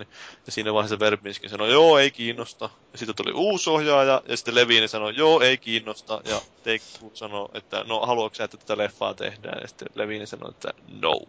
No se on kyllä, että pelileffoista on niin helppo tehdä ihan täyttä paskaa, että hyvä vaan, jos sitten jättää mieluummin tekemättä. Niin, hän oli siinä sanoa, että ei, hän ei halua kompromisseja nyt tässä kohtaa tehdä. Että ihan hatunoston arvoinen suoritus sinänsä Take että ne oikeasti kysyt siltä, että niin kuin, kiinnostaako tätä miestä, joka nyt on kuitenkin tämän pelisarjan tavallaan luonut. Niin mm mikä on sinun näkemyksesi tästä, että ei tuu sieltä mikään Peter Moore, että me tehdään tästä free-to-play-leffa!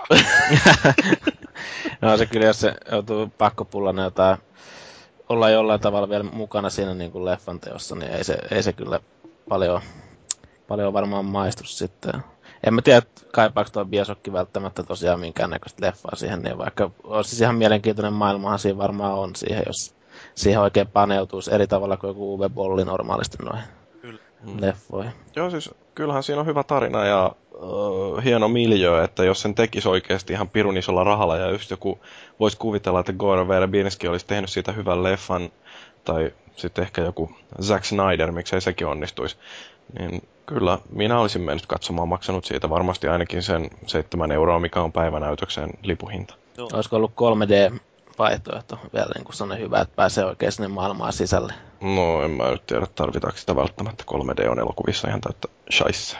Ihan sitä naureskelikin, että hän oli itse aloitti uransa silloin, että se oli käsikirjoittajana tuolla televisio- ja elokuvabisneksessä, että nyt hän oli se mies, joka sitten kaataa projektin. Että jos niin kuin, silloin nuoremmalle minälleen olisi kertonut tämän, niin olisi varmaan, että mikä kusipää minusta tulee.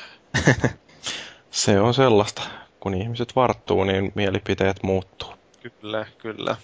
Mutta voisihan sitä jopa sanoa, että tämä leffaprojekti on jäissä. Se on niinku Frozen. Vähän niin kuin joo, ei Frozen Byte, mutta Frozen Synapsin kehittäjä. Tämä, oliko se Seven Mode vai Mode 7, niin kehittää nyt paljastivat uusen, uuden pelinsä ja tämä oli Frozen End Zone. Eli vähän tällä jäätymisteemalla jatketaan, mutta tällä kertaa, ainakin mitä nyt mä katsoin sen trailerin, niin näytti, että se on tämmöistä robottirakkia lähinnä se peli. Aika ja. mielenkiintoinen. Aika hauskan näköinen se traileri, että se on niin vähän samalla periaatteella vissiin, että ne liikkeet suunnitellaan etukäteen siinä ja sitten laitetaan nappia, niin se toteuttaa niitä. Se on vähän niin kuin oikeassakin jenkkifutiksessa, eikö siinä mennä kuitenkin sillä, että ensin sovitaan kuvia ja sitten sen jälkeen yritetään noudattaa sitä mahdollisimman orjallisesti, niin jos kaikki menee hyvin, niin sitten päästään se kymmenen jaardia eteenpäin. Niin, se oli ihan tämmönen varmaan ihan suht taktinen peli sieltä tulee. Ja musiikki ainakin oli hyvä, että mä nyt sen takia tämän nostin esille, että Jyri voi pistää sen sitten tuohon taukomusiikiksi. Joo, täytyy varmaan laittaa taukomusiikiksi sitä meillä tässä. Seuraavaksi luvassa onkin tauko ja tauon jälkeen päästään tähän viikon keskustelun aiheeseen, eli Hill Climb Racingin ja menestyvän mobiilipelin kehittämiseen.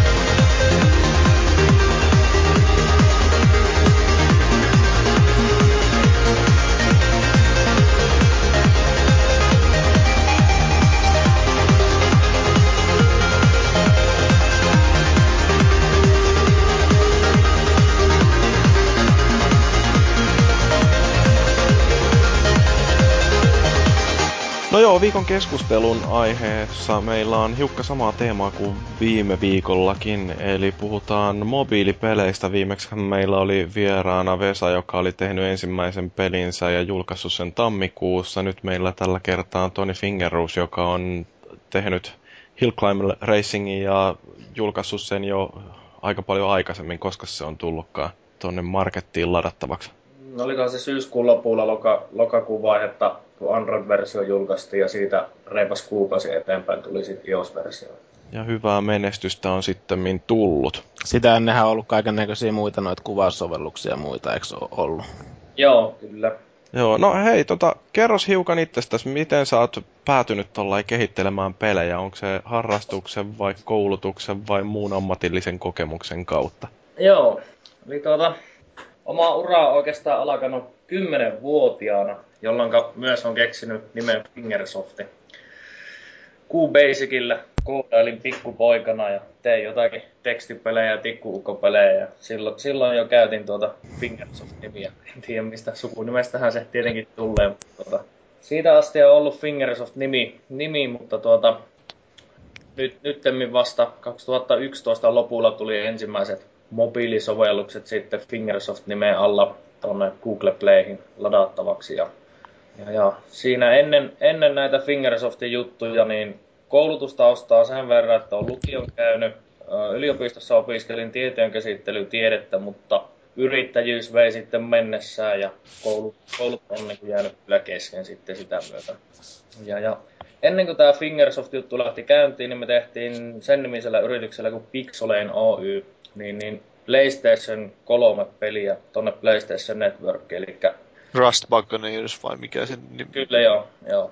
Ja, ja, ja siinä, siinä, oli semmoinen homma, että se projekti jatkuu aika loputtomiin. Se on käytännössä valmis, se peli me vielä haluttaisiin julkaista, mutta tuota, otettiin se pitemmän kaavan kautta ja luonnollisesti suomalaiset tekkinörtit halusivat sitten tehdä oma engine ja kaikki muut, että oli kovinkin työläs projekti ja, ja, ja sitten tämä Fingersoft-kuvio taas lähti sitten siitä, että mä teen itse juttuja ja teen sen verran yksinkertaisia juttuja, että ne kanssa tulee tehtyä. Että si- siinä on sitten myös tulos, mikä oli Hill Climb, eli ensimmäinen peli näiden kamerasovellusten jälkeen, jonka tein sitten Fingersoft-nimellä ja tavoite oli pitää se sen verran yksinkertaisena, että sen kanssa varmasti saa valmiiksi järkevässä ajassa. Mikä projekti sitten oli, että kauan sulla niin loppupeleissä meni siinä kehittämisessä? No aloittamisesta aika. siihen, että se oli Google Playssa ladattavissa, niin kesti noin kolme kuukautta.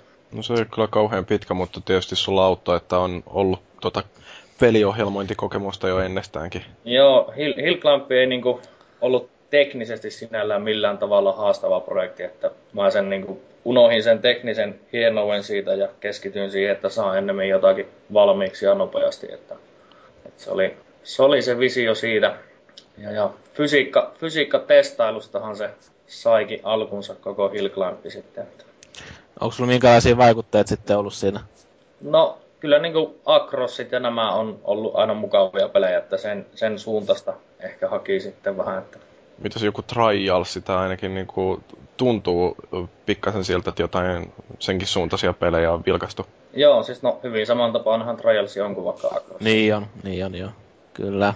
Niin, no siis tota, mä oon muistiinpanoihin pistänyt tärkeimmät pelilliset tavoitteet. Mitä niin kuin, mikä oli se visio, kun lähdit tekemään tätä Hill Climb Racingia? Oliko se, niin kuin, se tekemisen helppous vai oliko siinä jotain sellaista, että haluan tehdä pelin, joka tekee jotain? No, kyllä se ihan vaan että hauska pikku mobiilipeli ja löytää semmoinen pieni asia, mikä tuntuu kivalta, jonka ympärille rakentaa sitten loput siihen peliin. Ja toki se oli sitten, kun testaili fys- Fyssä-jutulla sitä autohommaa, niin sain sen tuunattua niin kivaksi sen autofysiikkamalli, että sitä oli kiva ajaa semmoisena, niin siitä oli helppo jatkaa sitten. Että. Mm. No, missä vaiheessa totesit, että tästä kannattaa tehdä free-to-play-peli? Se oli päätetty ennen kuin mä tein edes peliä mä halusin testata tätä mallia ja se oli otettu ihan, ihan niin kuin lähtöihin huomioon, että siitä tulee free-to-play-peli. Mm. Joo. Eli muuten... se niin kuin koko peli-idea, niin siinä, tai nämä kaikki niin kuin eri radat ja ajoneuvot ja tällaiset, niin alusta asti tiesit, että ne on jotain, mitä täytyy unlockata, ja sitten se unlockkaaminen voidaan tehdä ihan oikeallakin rahalla. Kyllä joo. jota, mä mietin sen, että jonkun virtuaalikurrenssin se tarvii siihen, että minkä ympärillä rakentaa se homma, että voi sitten myydä niitä kolikoita. Mutta tärkeä tavoite oli myös se, että mä halusin poiketa silleen, että siinä ei ole mikään pakko ostaa niitä. Halusin saavuttaa maksimi latausmäärä ennemmin, koska sehän toimii nyt Fingersoftille jatkossa sitten. Mä pystyn julkaisemaan tosi tehokkaasti, koska Hillclampilla on niin paljon käyttäjiä. Tarkoitus ei missään vaiheessa ollut se, että pakotetaan käyttäjä ostamaan niitä. Niin kuin monessa free-to-play-pelissä on, että et vaan pääse eteenpäin, ellei osta. Hillclampissa ei suinkaan ole niin. Siinä kyllä saa kaiken ihan järkevästi pelaamalla. Niin Maagi, oliko sulla jotain kysymystä? Öö, mulla oli varmaan jotain, mutta mulla meni ihan niinku tota, ne päätyy ihan, mä varmaan käyn hakemaan sen kahvin tässä välissä. Tota. niin no siis onko toi uh, business-malli, mikä sulla on tässä, niin oliko se sillä alun perin jo suunniteltu tuollaiseksi, mikä se nyt on, vai kehittyykö se siinä kehityksen aikana sitten jollain tavalla? Ei, kyllä se oli ihan niin kuin ensimmäistä versiosta lähtien oli tämä, tämä malli siinä. No onko se tota, noin pelaajamäärä versus ne, jotka maksaa, niin, niin miltä se näyttää se suhde, että No varmasti monen mittarin mukaan se voisi olla parempi, parempikin huomattavasti moniko maksaa siitä, mutta kyllä nyt, nyt niin kuin on riittävä moni maksanut, niin kun se volyymi on niin iso, niin se on kyllä niin kuin tulevaisuuden kannalta varmasti arvokkain assetti, mitä voi olla, että et porukka vaan lataa sitä peliä ja pelaa, niin saadaan tällä tavalla jatkumo aikaiseksi, että seuraavakin peli sitten varmasti saa latauksia, koska Hillclampissa voidaan sitä seuraavaa tuotosta mainostaa. Minkälaisia muuten latausmääriä tässä suurin piirtein puhutaan nyt? Mä oon joskus niitä kattellut, mutta tota... No Android ja iOS on tällä hetkellä yhteensä vähän yli 50 miljoonaa. Että... Se on ihan jees. Ihan kiva määrä, voisi sanoa jo. Tota, oliko sulla alusta siis suunniteltu se silleen, että tota, niin sulla tulee ekana se peruspeli siihen, niin, ja sitten sä niin teet siihen lisää kenttiä, näet lisää ajoneuvoja Joo. ja muuta. Että... Ajo, ajoneuvoja kai aluksi ollut suunniteltu, mutta kun sitä niin paljon käyttäjät pyysi, niin totta kai niitä sitten tehtiin. Että... Niin sulle tulee varmaan päivittäinkin aika paljon, saattaa tulla palautetta. Tosi paljon. Ja... Mitä, mitä kautta sitä tulee? Niin kuin... No ihan sieltä Google Playsta ja App Storesta sinne ne kirjoittaa niitä kommentteja ja sitten lähettävät myös sähköpostia meidän support mailiin, että sekä että Siihenkin joudut palkata ihan täyspäiväisen työntekijä, niin sanotusti. Kyllä joo. Siinä on ihan oikeasti tekemistä, kun niitä käy läpi niitä sähköposteja. Että parhaillaan niitä saattaa tulla 300-400 päivässä. Tuossa oli jotain, tota, niin mun mielestä meidän sivuston käyttäjä kiinnostunut se, että miten tämmöisellä sit niinku mallilla niin saa voita leivän päälle, että niin tuleeko sillä niinku... Kyllähän tällä ihan, ihan hyvin pärjää, että ei siinä mitään. Mitäs tota, tuossa on Android-versiossa ainakin on myöskin noita mainoksia, niin onko ne minkäännäköinen tulonlähde tässä? Kyllä ne on. Enempi me tienataan kyllä silti niillä kolikkomyynnillä, mutta kyllä ne mainoksetkin on niinku ihan, ihan relevantti osa tätä liiketoimintamallia. Mm, että mitäs toi seuraava peli sitten, jota teette, niin, niin onko se edelleen tällaista samaa free-to-playta tai freemium-mallia vai? Kyllä, vai? Ja, kyllä. Me halutaan jatkaa tuota linjaa, se on hyvä.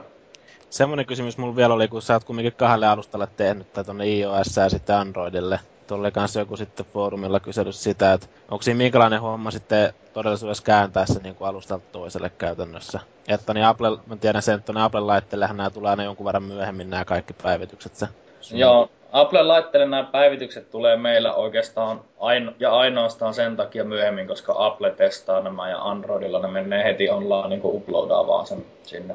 Niin joo, eli siinä tulee se viikon kahden viive, mitä tulee siitä Applen byrokratiasta vaan, ja Androidin pistät heti kun löytyy. Tai Joo, Androidilla menee semmoinen tunti, kun mä uppaan sinne niin nattavissa, ja Applella se sitten vaihtelee kauan, kun sitä sitten testaillaan siellä. Joo, joo siinä jotkut kaverit aina kiroilee, kun tota, niin itse pelailee uusia kenttiä, niin tota, ei ole vielä päässyt itse, itse testaamaan niitä iPhoneilla. Joo, kyllä. Se on ihan niin kuin Applen päässä sitten, että tietenkin voisi sen tehdä niin, että laittaa Applelle testiin ja sitten tuota... niin. Sitten kun siellä on, niin sitten vasta laittaa Android-versio. Niin, niin. Mutta tota, niin, niin onko, onko siinä sitten oikeasti niin kuin ero, ero tehdä se peli niin kuin tuolle iOSlle ja tuolle Androidille? On niissä, mutta meidän tapauksessa on suht, suht simppeli tämä prosessi, koska meillä on tuota natiivitoteutuksena tämä peli, eli käytännössä kaikki gameplay ja muu toteutus tehdään ihan Windowsin sovelluksella testaten ja sitten se sama koodi kääntyy meillä myös iOSilla että Androidilla suoraan. Et sinänsä me on niinku tehty se frame on silleen, että jatkokentät ja muut härvelit, mitä siihen tehdään, niin ne ei tarvi erillistä porttausta toiselle alustalle. Onko noita Windows Phone mahdollisuuksia koskaan mietitty? se, ei tule koskaan, koska se ei tue natiivikoodia, joten se ei ole mahdollista tehdä. Mutta Windows Phone 8 olisi mahdollinen, mutta ei, ei olla niin sitä aikataulutettu vielä varsinaisesti mihinkään väliin. Siellä on niin pieni volyymi vielä toistaiseksi, että mutta varmastihan se olisi hy- hyvä tukea sitä Windows Phoneakin, varsinkin jos se joskus lähtee kasvattaa markkinaosuutta, niin siellä olisi valmiiksi sitten tuotoksia. Että. Niin, niinpä. No siellähän ainakin olisi varmaan enemmän kysyntää justiin, että kun tungosta ei ole markkinassa samalla mm. lailla. Mm. No itse tuosta pelistä, niin, niin minkälaista tuon tekeminen on, että mistä se lähti? Oliko se niinku yksi ajoneuvo ja yksi rata vai oliko sulla noita useampia karttoja siinä jo valmiiksi? Se oli ihan vaan viivoilla piirretty rata ja viivoilla piirretty auto. Ja sitä tunetteli niin pitkään, että se tuntui hauskalla ajaa sillä wireframe-autolla. Ja sitten sen jälkeen vasta lätkästiin graffat sun muu suhteellisen pikaisesti nekin, että ei. Miten paljon tota on sitten pelitestattu, että noi eri radat, että ne niin kun on ajettavissa? No, kuluttajat niitä varmaan pelaa pidemmälle, entä minä.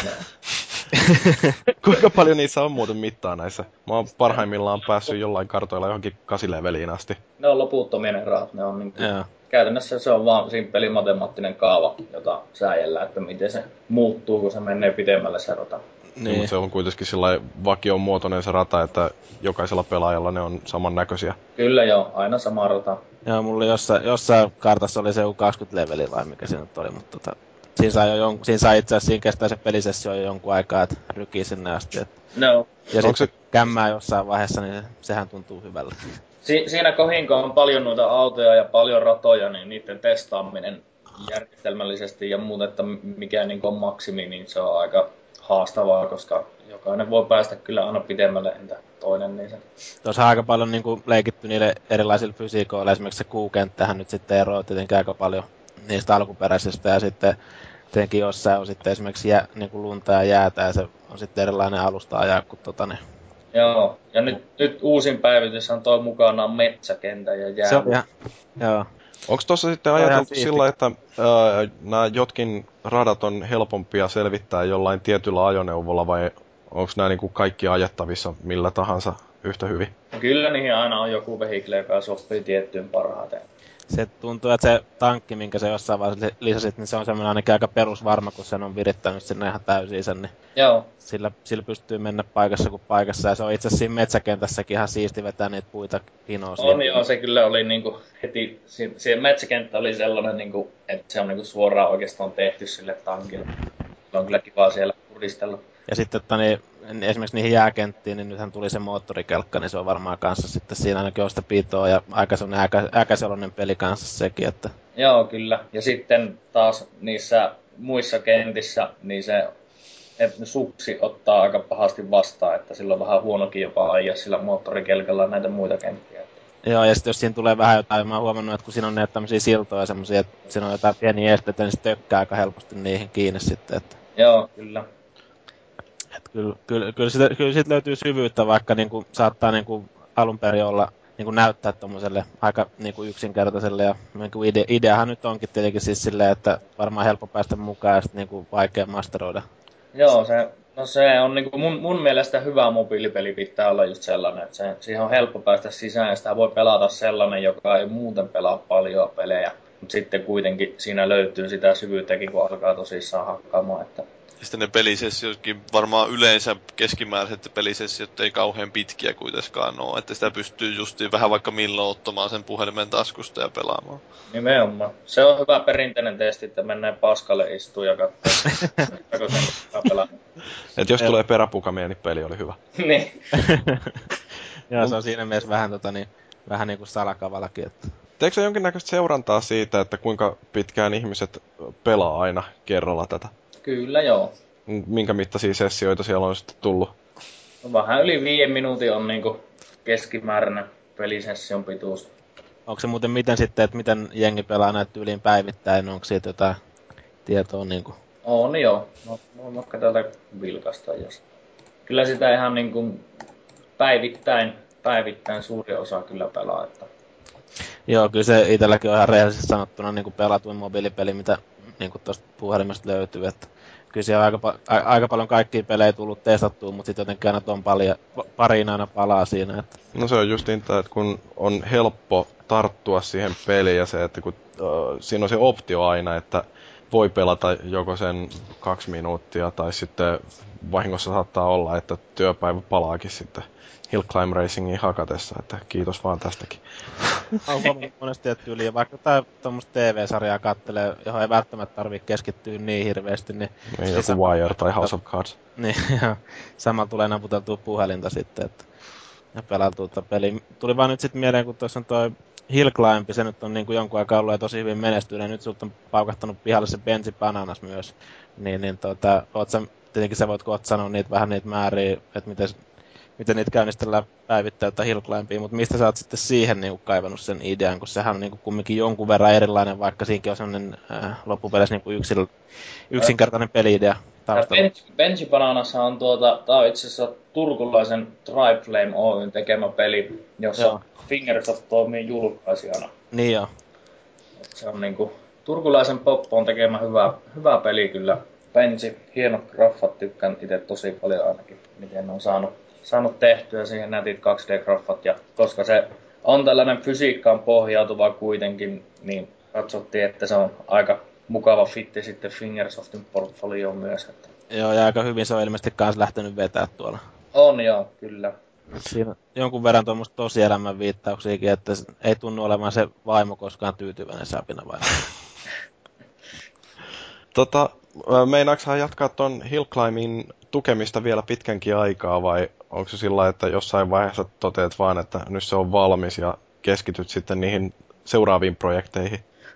Kyllä me varmaan siihen Hillclampiin tullaan päivityksiä tekemään niin kauan kuin se vaan ihmisiä kiinnostaa. Että tot, totta kai mieli vettäisi jo tekemään uusia tuotoksia ja jossain vaiheessa toivottavasti tehtäisiin Hillclampille jatko-osa, jossa voisi esitellä kokonaan u- uudenlaisia featureja, vaikka niin kuin monipeli tai, tai muita tämmöisiä isompia juttuja mutta väliin olisi kiva tehdä joku täysin toisenlainen peli, niin saisi omat ajatukset irti tästä Hillclamp-hommasta hetkeksi, niin sitten jos tekee jatko-osa Hillclampille, niin siihen olisi paremmat puitteet tehdä. Niin sä puhuit jotain, että teillä on vähän jotain laajentumissuunnitelmiakin. Joo, meillä tuota, meitähän nyt, nyt silloin kun iOS-versio tuli Hillclampista, tuli yksi kaveri lisää, joka niin porttasi sitä iOS-versiota ja nykyään vastaa iOS-puolesta Fingersoftilla ja sitten supporttiin tuli yksi ja nyt aloittaa kaksi tyyppiä taas ensi kuun alussa sitten ja on uudet toimistot hommattu. Sitä ennen me tehtiin mun kotoa käsiin näitä hommia. Että nyt, nyt niin kuin aletaan sitten hommaa vähän lisää porukkaa, että saa tehtyä tuotoksia. Joutuu mennään toimistolle asti, että ei voi, ei voi pitää koko ajan kotitoimistoa. Kyllä, ja no, kyllä tämä vuosi riitti mulle kotitoimistoa, että mä haluan, että koti on koti ja työpaikka on työpaikka. Että nyt nyt saadaan kodista kotia, työpaikasta työpaikkaan. Mites muuten, tota, niin, mä oon kuullut tämmöisiä huhuja, että esimerkiksi ne on Roviolta ja jostain varmaan muistakin suomalaisista pelifirmoista, niin on ollut niinku teikäläisiä jengin yhteyksissä, niin onko ollut sitten jotain, onko ne kysynyt sulta jotain konsultaatioa vai onko ollut jotain muita kuvioita siinä? No ei mitään ihmeempää, kyllähän Suomen niin kuin pelifirmat on niin. suht hyvin yhteyksissä. Ei siinä, niin kuin... Angry Hill Climb Racing tai joku linnu, jotain yhteistyötä sieltä Angry Birdsin kanssa on tietenkin olisi luonnollista. Joo. Vähän jotain oheismateriaalia, että saadaan pehmolelut kauppaan myös Hill Climbista. Ei mitään ihmeempiä, että tota... Ei ole tarkoitus laajentaa miksikään multimedia mega hyperyhtiöksi, että ruvetaan justiin tuottamaan animaatiosarjaa tai... Ei ole. Kyllä ihan niin kuin ykkösprion tavoite on se, että että saadaan kiva pikku tehokas tiimi, jonka kanssa on tosi hauska tehdä töitä. Että se on niinku tärkeimmällä prioriteetillä. Mm. No siis tota, etikö sä lisää työntekijöitä koko ajan? Kyllä joo. Minkälaista väkeä teille kaivataan? No ohjelmointia ainakin tällä hetkellä on niinku, siitä on kova, kova kysyntä. Löytyykö Oulun suunnalta osaavaa koodinvääntäjää? No kyllä niitä aina, aina joskus löytyy. Mutta mm. enemmänkin ilmeisesti voisi olla vai? No, kyllä joo. Tullut kokemusta, semmoista niinku suoranaista pelialan kokemusta jotka olisi niinku tehnyt jo julkaistuja tuotteita, niin niitä on tosi vähän kyllä. Et se, sen kanssa ei auta kuin elää sitten. Että. Mm. Mutta Oulu, että... Ouluhan on hieno kaupunki, että voi sinne muualtakin muuttaa työn perässä. Ja, niin jo. Juu. No ei, siis tota, Paavi, onko sulla tai Maagi jotain kysyttävää vielä vai siirrytäänkö tonne meidän palauteosioon? No mä sen verran voisin vielä mainita, että kun mä itse en ole tunnustanut, että en ole pelannut koko peliä, mutta... Ai ai ai. ai. On, on nähnyt kyllä silloin olla ihan tiedä minkälainen peli ja siis silleen seurannut jossain määrin, mutta muistan vain, että Assemblyllähän oli joku, jonkinlainen kisa vissiin tästä talviassemblyllä Hill Climb Racingista. Joo. Mikä, oliko se joku, oliko se Suomen mestaruuskisat vai? Vai oliko, mikä, millä titteli se, se liikkuu? Ihan Hill Climb Racing Skaba. Okei, okay, joo. On, oliko siinä sitten, oliko sä itse siellä katsomassa niitä, että minkälaisia pelaajia siellä sitten oli? Oliko siellä Et, kovaa taso? En itse asiassa itse ollut paikalla, mutta vo- voittaja sai semmoisen palkinnon, että se tulee sitten meidän kanssa designaamaan yhden uuden vehiklen tuohon peliin. Joo, mä kattelin silloin silloin paikan päällä sitä pelaamista, että se oli hyvä, että kun se neljä pelaajaa siihen otettiin, sitten yksitellen putoaa pois, ja sitten se, siinä vähän aikaa vielä jatkoi sen jälkeen, kun toiset oli jo pudonnut pois silloin, että ihan kasuaalisti, sitten loppujen lopuksi totesi, että ei hän nyt jaksa pelata enää. Joo, tota niin, miten sulla on Paavi näin päässyt käymään, kun sä oot kumminkin kova trials-mies ja jotain muuta, niin luulis, että... No ei mä nyt kauheasti oo ehtinyt pelaamaan oikein tässä nyt mitään, että se on vähän... Ei tuu niin paljon puhelimilla tai iPadilläkään loppujen lopuksi pelattua, että... Ehkä Elkä... sitä pitä, pitäisi kyllä varmaan ottaa justiin kokeiluun tuo. Että kyllä mä meinasin, että piti alun perin tätä jaksoa varten nimenomaan ladata ja kokeilla, mutta sitten se jäi, kun tuli tuo Gears of War sieltä puskista. Joo, se voi olla, kato, että sä jäät koukkuun siihen, niin ei sulla ei enää aikaa pelata yhtään mitään muuta sitten. Että... No mulla kävi just tälleen näin, niin kuin, että mä ihan pikkasen vaan kokeilin tätä. Ja tota noin, niin siinä on mennyt nyt muutamakin palaveri rattoisasti, kun on kuunnellut, että mitä ne muut siinä lörpöttää ja itse pelaa Hill Climb Racingia. Onko siinä minkälaiset sosiaaliset ominaisuudet sitten, että näkeekö niitä niinku kaverien suorituksia jotenkin helposti tai... Ei näy. Okay. Pyst... Voi jakaa Facebookissa tuloksen kuvaan, ei muuta. Joo, joo. Joo et, o, jonkun verran itse nähnyt, että Facebook on joku jakanut niitä tosiaan huippusuorituksia, mutta... Mä en viitti ainakaan työpäivän aikana tehdä sitä. se voi olla, että sieltä tulee sanomista pian. Että... Joo toiset valittaa alaiset, siellä on niin kauheasti töitä. Hei, mä laittaa suuden ennätyksen. Joo, ei mä oon kyllä kavereille suositellut tätä näin, että niin, voi mä olla, ite... että jossain vaiheessa meillä jokin tekninen groomauspalaveri menee siihen, että kaikki pelaa Hill Climb Racingia. Itekin on sille ihan mielenkiinnolla seurannut just tätä, tämän suosio ja muuta, kun tota, niin itse pelasin tätä jo mun mielestä ennen kuin tämä löi kunnolla läpi, tai ennen kuin ne latausmäärät niin kuin pamahti ihan niin kuin helvetin isoiksi siinä, että tota, just toi Antilta yllättäen sain, sain vähän vinkkiä tästä pelistä ja tuli sitten pelautua, että on tähän tyytyväisen tullut sitten katsottua, että muutkin on ruvennut dikkaille ja löytänyt ton pelin sieltä. Joo. Oliko se sitten, sitten kun se pelin suosio niin lähti kasvamaan, niin oliko se yhtäkkiä, että aluksi oli vähän hiljaisempaa, sitten yhtäkkiä tuli semmoinen kertapiikki, vai min, minkälaista se kehitys on ollut, että onko se ollut semmoista tasaista kasvua? No, ei se niinku al- alako ei ollut mitenkään hias, koska meillä Fingersoftilla oli tosi paljon jo latauksia silloin niillä kamerasovelluksilla, eli saatiin aika voimakas launchi niillä jo aikaiseksi töihin. Mutta tuota, kyllä sillä nyt, nyt on niinku jo vähän se alkanut hiipumaan päivittäinen lataustahti, että enää se ei alkaa varmaan ollen pikkuhiljaa se potentiaalinen markkina saavutettu, että tästä varmaan ei ainakaan kiihdytä enää. Että... M- miten paljon tuo on niinku muuttanut sitten arkea, että onko tuossa niinku ollut paljon niinku tai onko ollut monesta eri mediasta niin kuin tyyli yhteyksissä teikäläisen? On tosi paljon kyllä, että sähköpostilaatikko ainakin täyttyy semmoista tahtia, että ei pysty edes lukemaan niitä sähköposteja, mitä on. Joo. Kaikkeen ei varmaan ihan pysty revetä. ei kyllä, ei. Jees.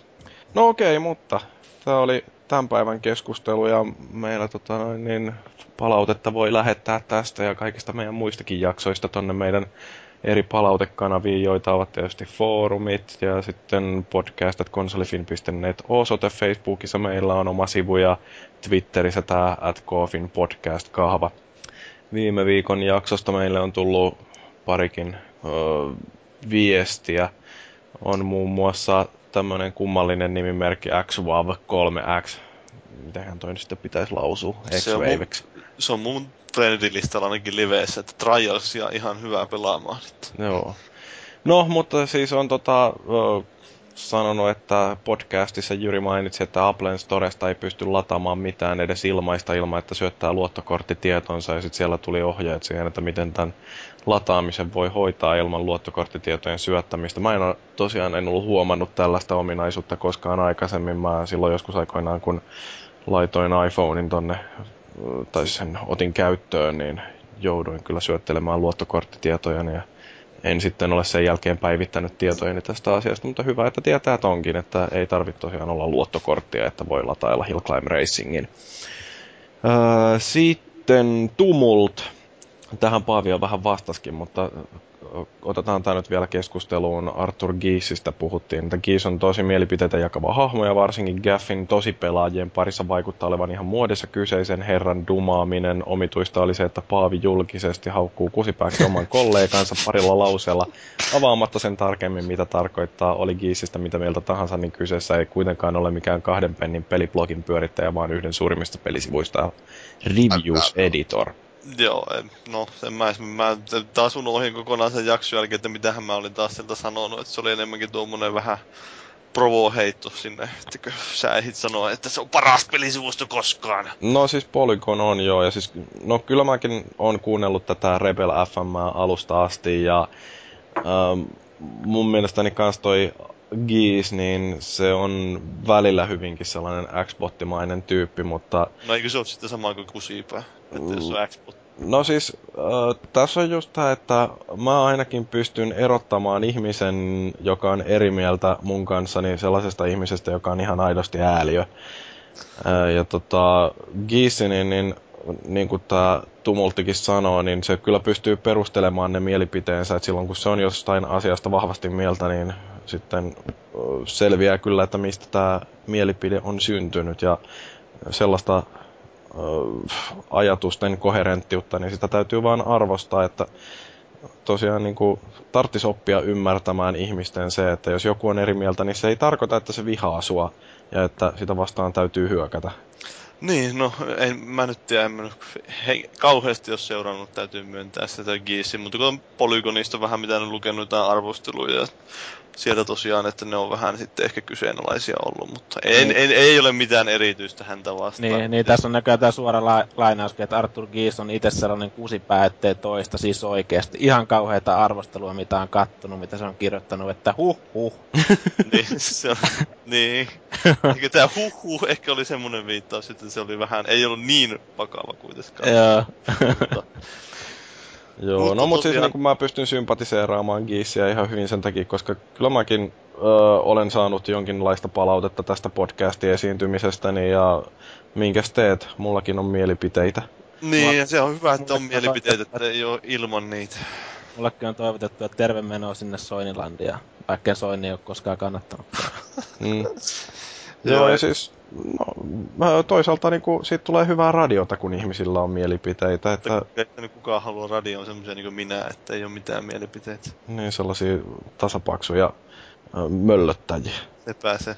Mutta äh, mitähän mun piti sanoa, että siellä, on, siellä nyt taas oli tuosta SimCitystä varsinkin, että niin Polygonissa itse ehkä eniten pidän nimenomaan just niistä artikkeleista ja tämmöisistä, että sitten nämä, ja on siellä uutisia totta kai paljon ja kaikkea, mutta sitten arvostelut nyt tuntuu, että ne nyt on vähän, no en mä nyt tiedä kovin montaa verkkosivustoa, jolla oikeasti olisi hyviä arvosteluja ollut, että mä niitä kauheasti enää lue muilta sivustoilta.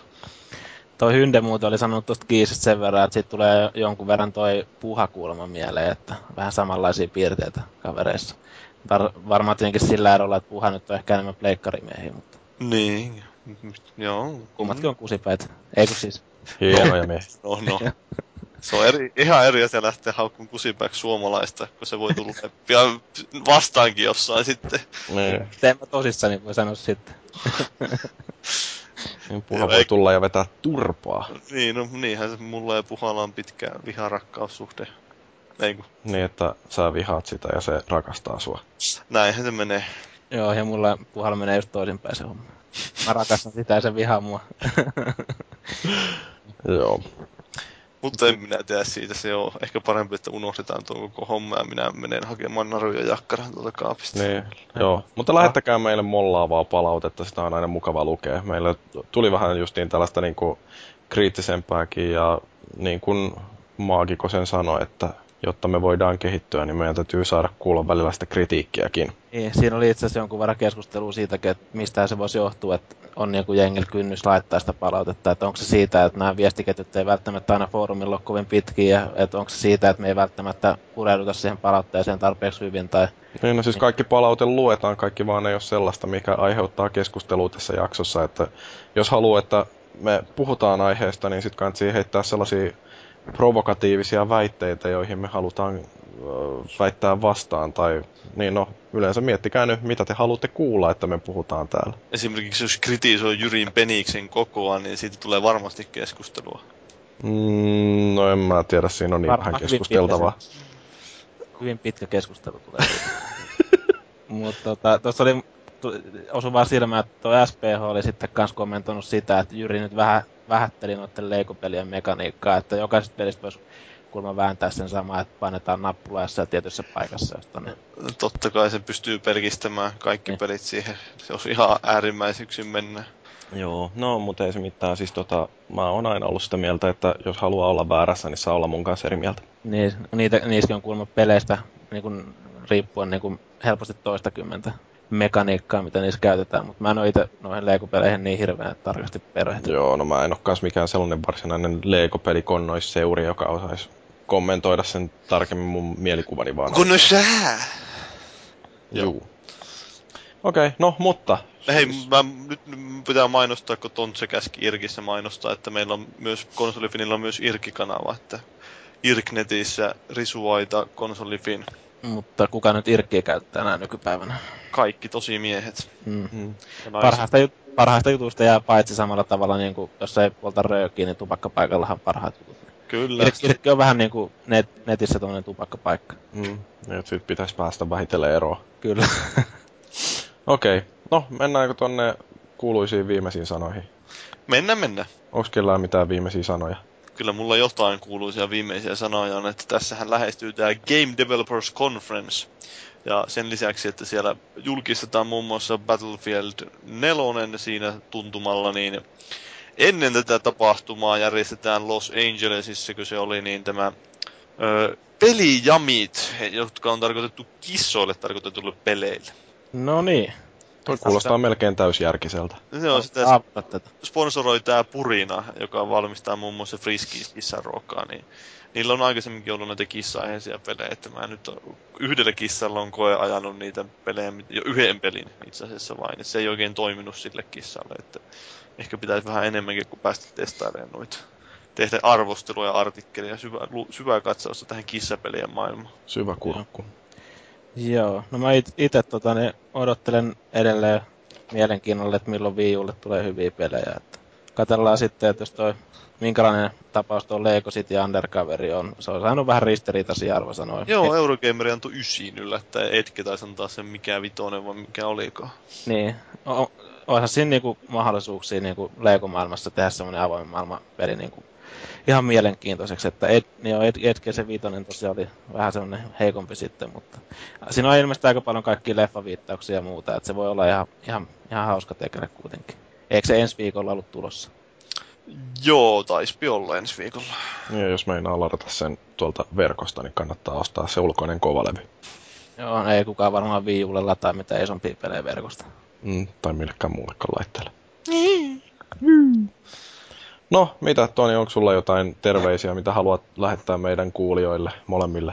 Joo, e- eipä tässä ihmeempiä. Kiitokset jutusta ja terveiset Nissilä Antille, kun pisti linkkeihin teidän kanssa. Niin tuota, ei. Kyllä. Syytä sitä, kun nyt silloin tulee vihainen puhelu tämän jälkeen, että mitä helvettiä sinä oot nyt tekemään. Niin helvettiä sä järjestit mut oikein. Meni sunnuntai jotain aivan täysin pilalle. Niin, olisi tämänkin ajan voinut käyttää vaikka uusien kenttien tekemiseen. Eikä sitä, sitä, sitä, viikot jo ihan tarpeeksi tehdä, niin kyllä sitä viikonloppuisin joutaa muutakin tekee välillä. Kyllä, hieno mies Antti. Joo, no mulla ei ole mitään muuta sanottavaa meidän kuulijoille kuin, että käykää vaihteeksi antamassa arvosanoja meille tuolla iTunesissa, niin me saadaan lisää kuuntelijoita, tai jos ette sitä tee, niin kertokaa edes kaikille kavereille, että tämä on Suomen paras videopeliaiheinen podcasti, niin kuin jotkut rohkeasti ovat kommentoineet. Mutta noin muuten, tämä oli jakso numero 104. Kiitos kuuntelijoille, kiitos Maagiset, kiitos Paavi ja erityisesti kiitos Tonille. Minä olin Jyri ja ensi viikolla meillä taitaa olla jotain vanhan pelin katselmointia taas. I am no messenger. I possess the most powerful weapon in the universe. But I will give you a message. The message of death.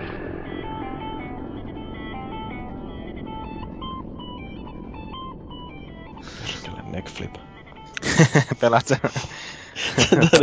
Täytyy sanoa Toni, että sä oot pilannut mun työtehoni täydellisesti. Se on ihan, ihan hyvää vaan. Mä oon yrittänyt kostaa sen kollegoille kyllä sillä niin että kokeilkaa nyt tätä. Joo. Se on kyllä ihan sama itselläkin, että tota, niin varmaan aika monella muullakin sama tarina, että tehokasta työaikaa menee näihin. Varsinkin kun tuo Hill Climb on jotenkin niin koukuttava peli, että No niin, no se on just niin parhaita tuommoiset, että niitä pitää yrittää uudelleen ja uudelleen ja uudelleen ja uudelleen. Kyllä. No. En tiedä, teistä ei kukaan ollut varmaan kokeillut tuota Ridiculous Fishingia naurettavaa kalastusta, että mä vaan kattelen, että se sai muun muassa Destructoitilla kympin. En oo. Minkälainen peli se sitten? Jos vissiin siinä kalastetaan sillä jotenkin kaloja ja sitten kun ne otetaan ulos sieltä vedestä, niin ne ammutaan palasiksi. mä en oikein päässyt siihen vielä sisälle, että en ole perehtynyt sen tarkemmin. Vaikutti ihan mielenkiintoista. Ainakin kuulostaa heti hyvältä. Joo, kyllä, kyllä. Tää ei varmaan kokeilla, että Ai, niin, ai vitsi, se tuli se tähtiporttipeli, mun pitää ostaa se. Onko siis joku ihan oikea vai? Siis se, mistä mä siis puhuin silloin se, se seikkailu. Ah, se Tilkin kosto? Ei, niin, ei, siis, siis se on niinku samalta porukalta, mutta se on niinku se seikkailupeli oikein semmonen, että siinä on tää Richard Dean Anderson ja kaikki nää tullut ääninäyttelijöiksi. Joo, sekin on muuten vanhentunut ihan sikana. se, se, on, se on kyllä jo, sitä ei enää tunnistaa. Jos, mä näin sen jossain niinku taas TV-sarjassa vai missä se nyt olikaan. Ja oli kyllä sellainen, niin kuin, että herran jumala, nuoruuden idoli. Ja se oli kumminkin vielä siinä Stargate-aikaa ihan, ihan erinäköinen kuin nykyään. Että... Niin, no, mutta kaikki me vanhennutaan. tehnyt mitään niin kuin, kauheasti mitään TVtä tai mitään, niistä se on vähän silleen päässyt rupsahtamaan. Mutta ehkä me voitaisiin mennä noihin uutisiin. Joo. Voitaisiin mennä noihin uutisiin.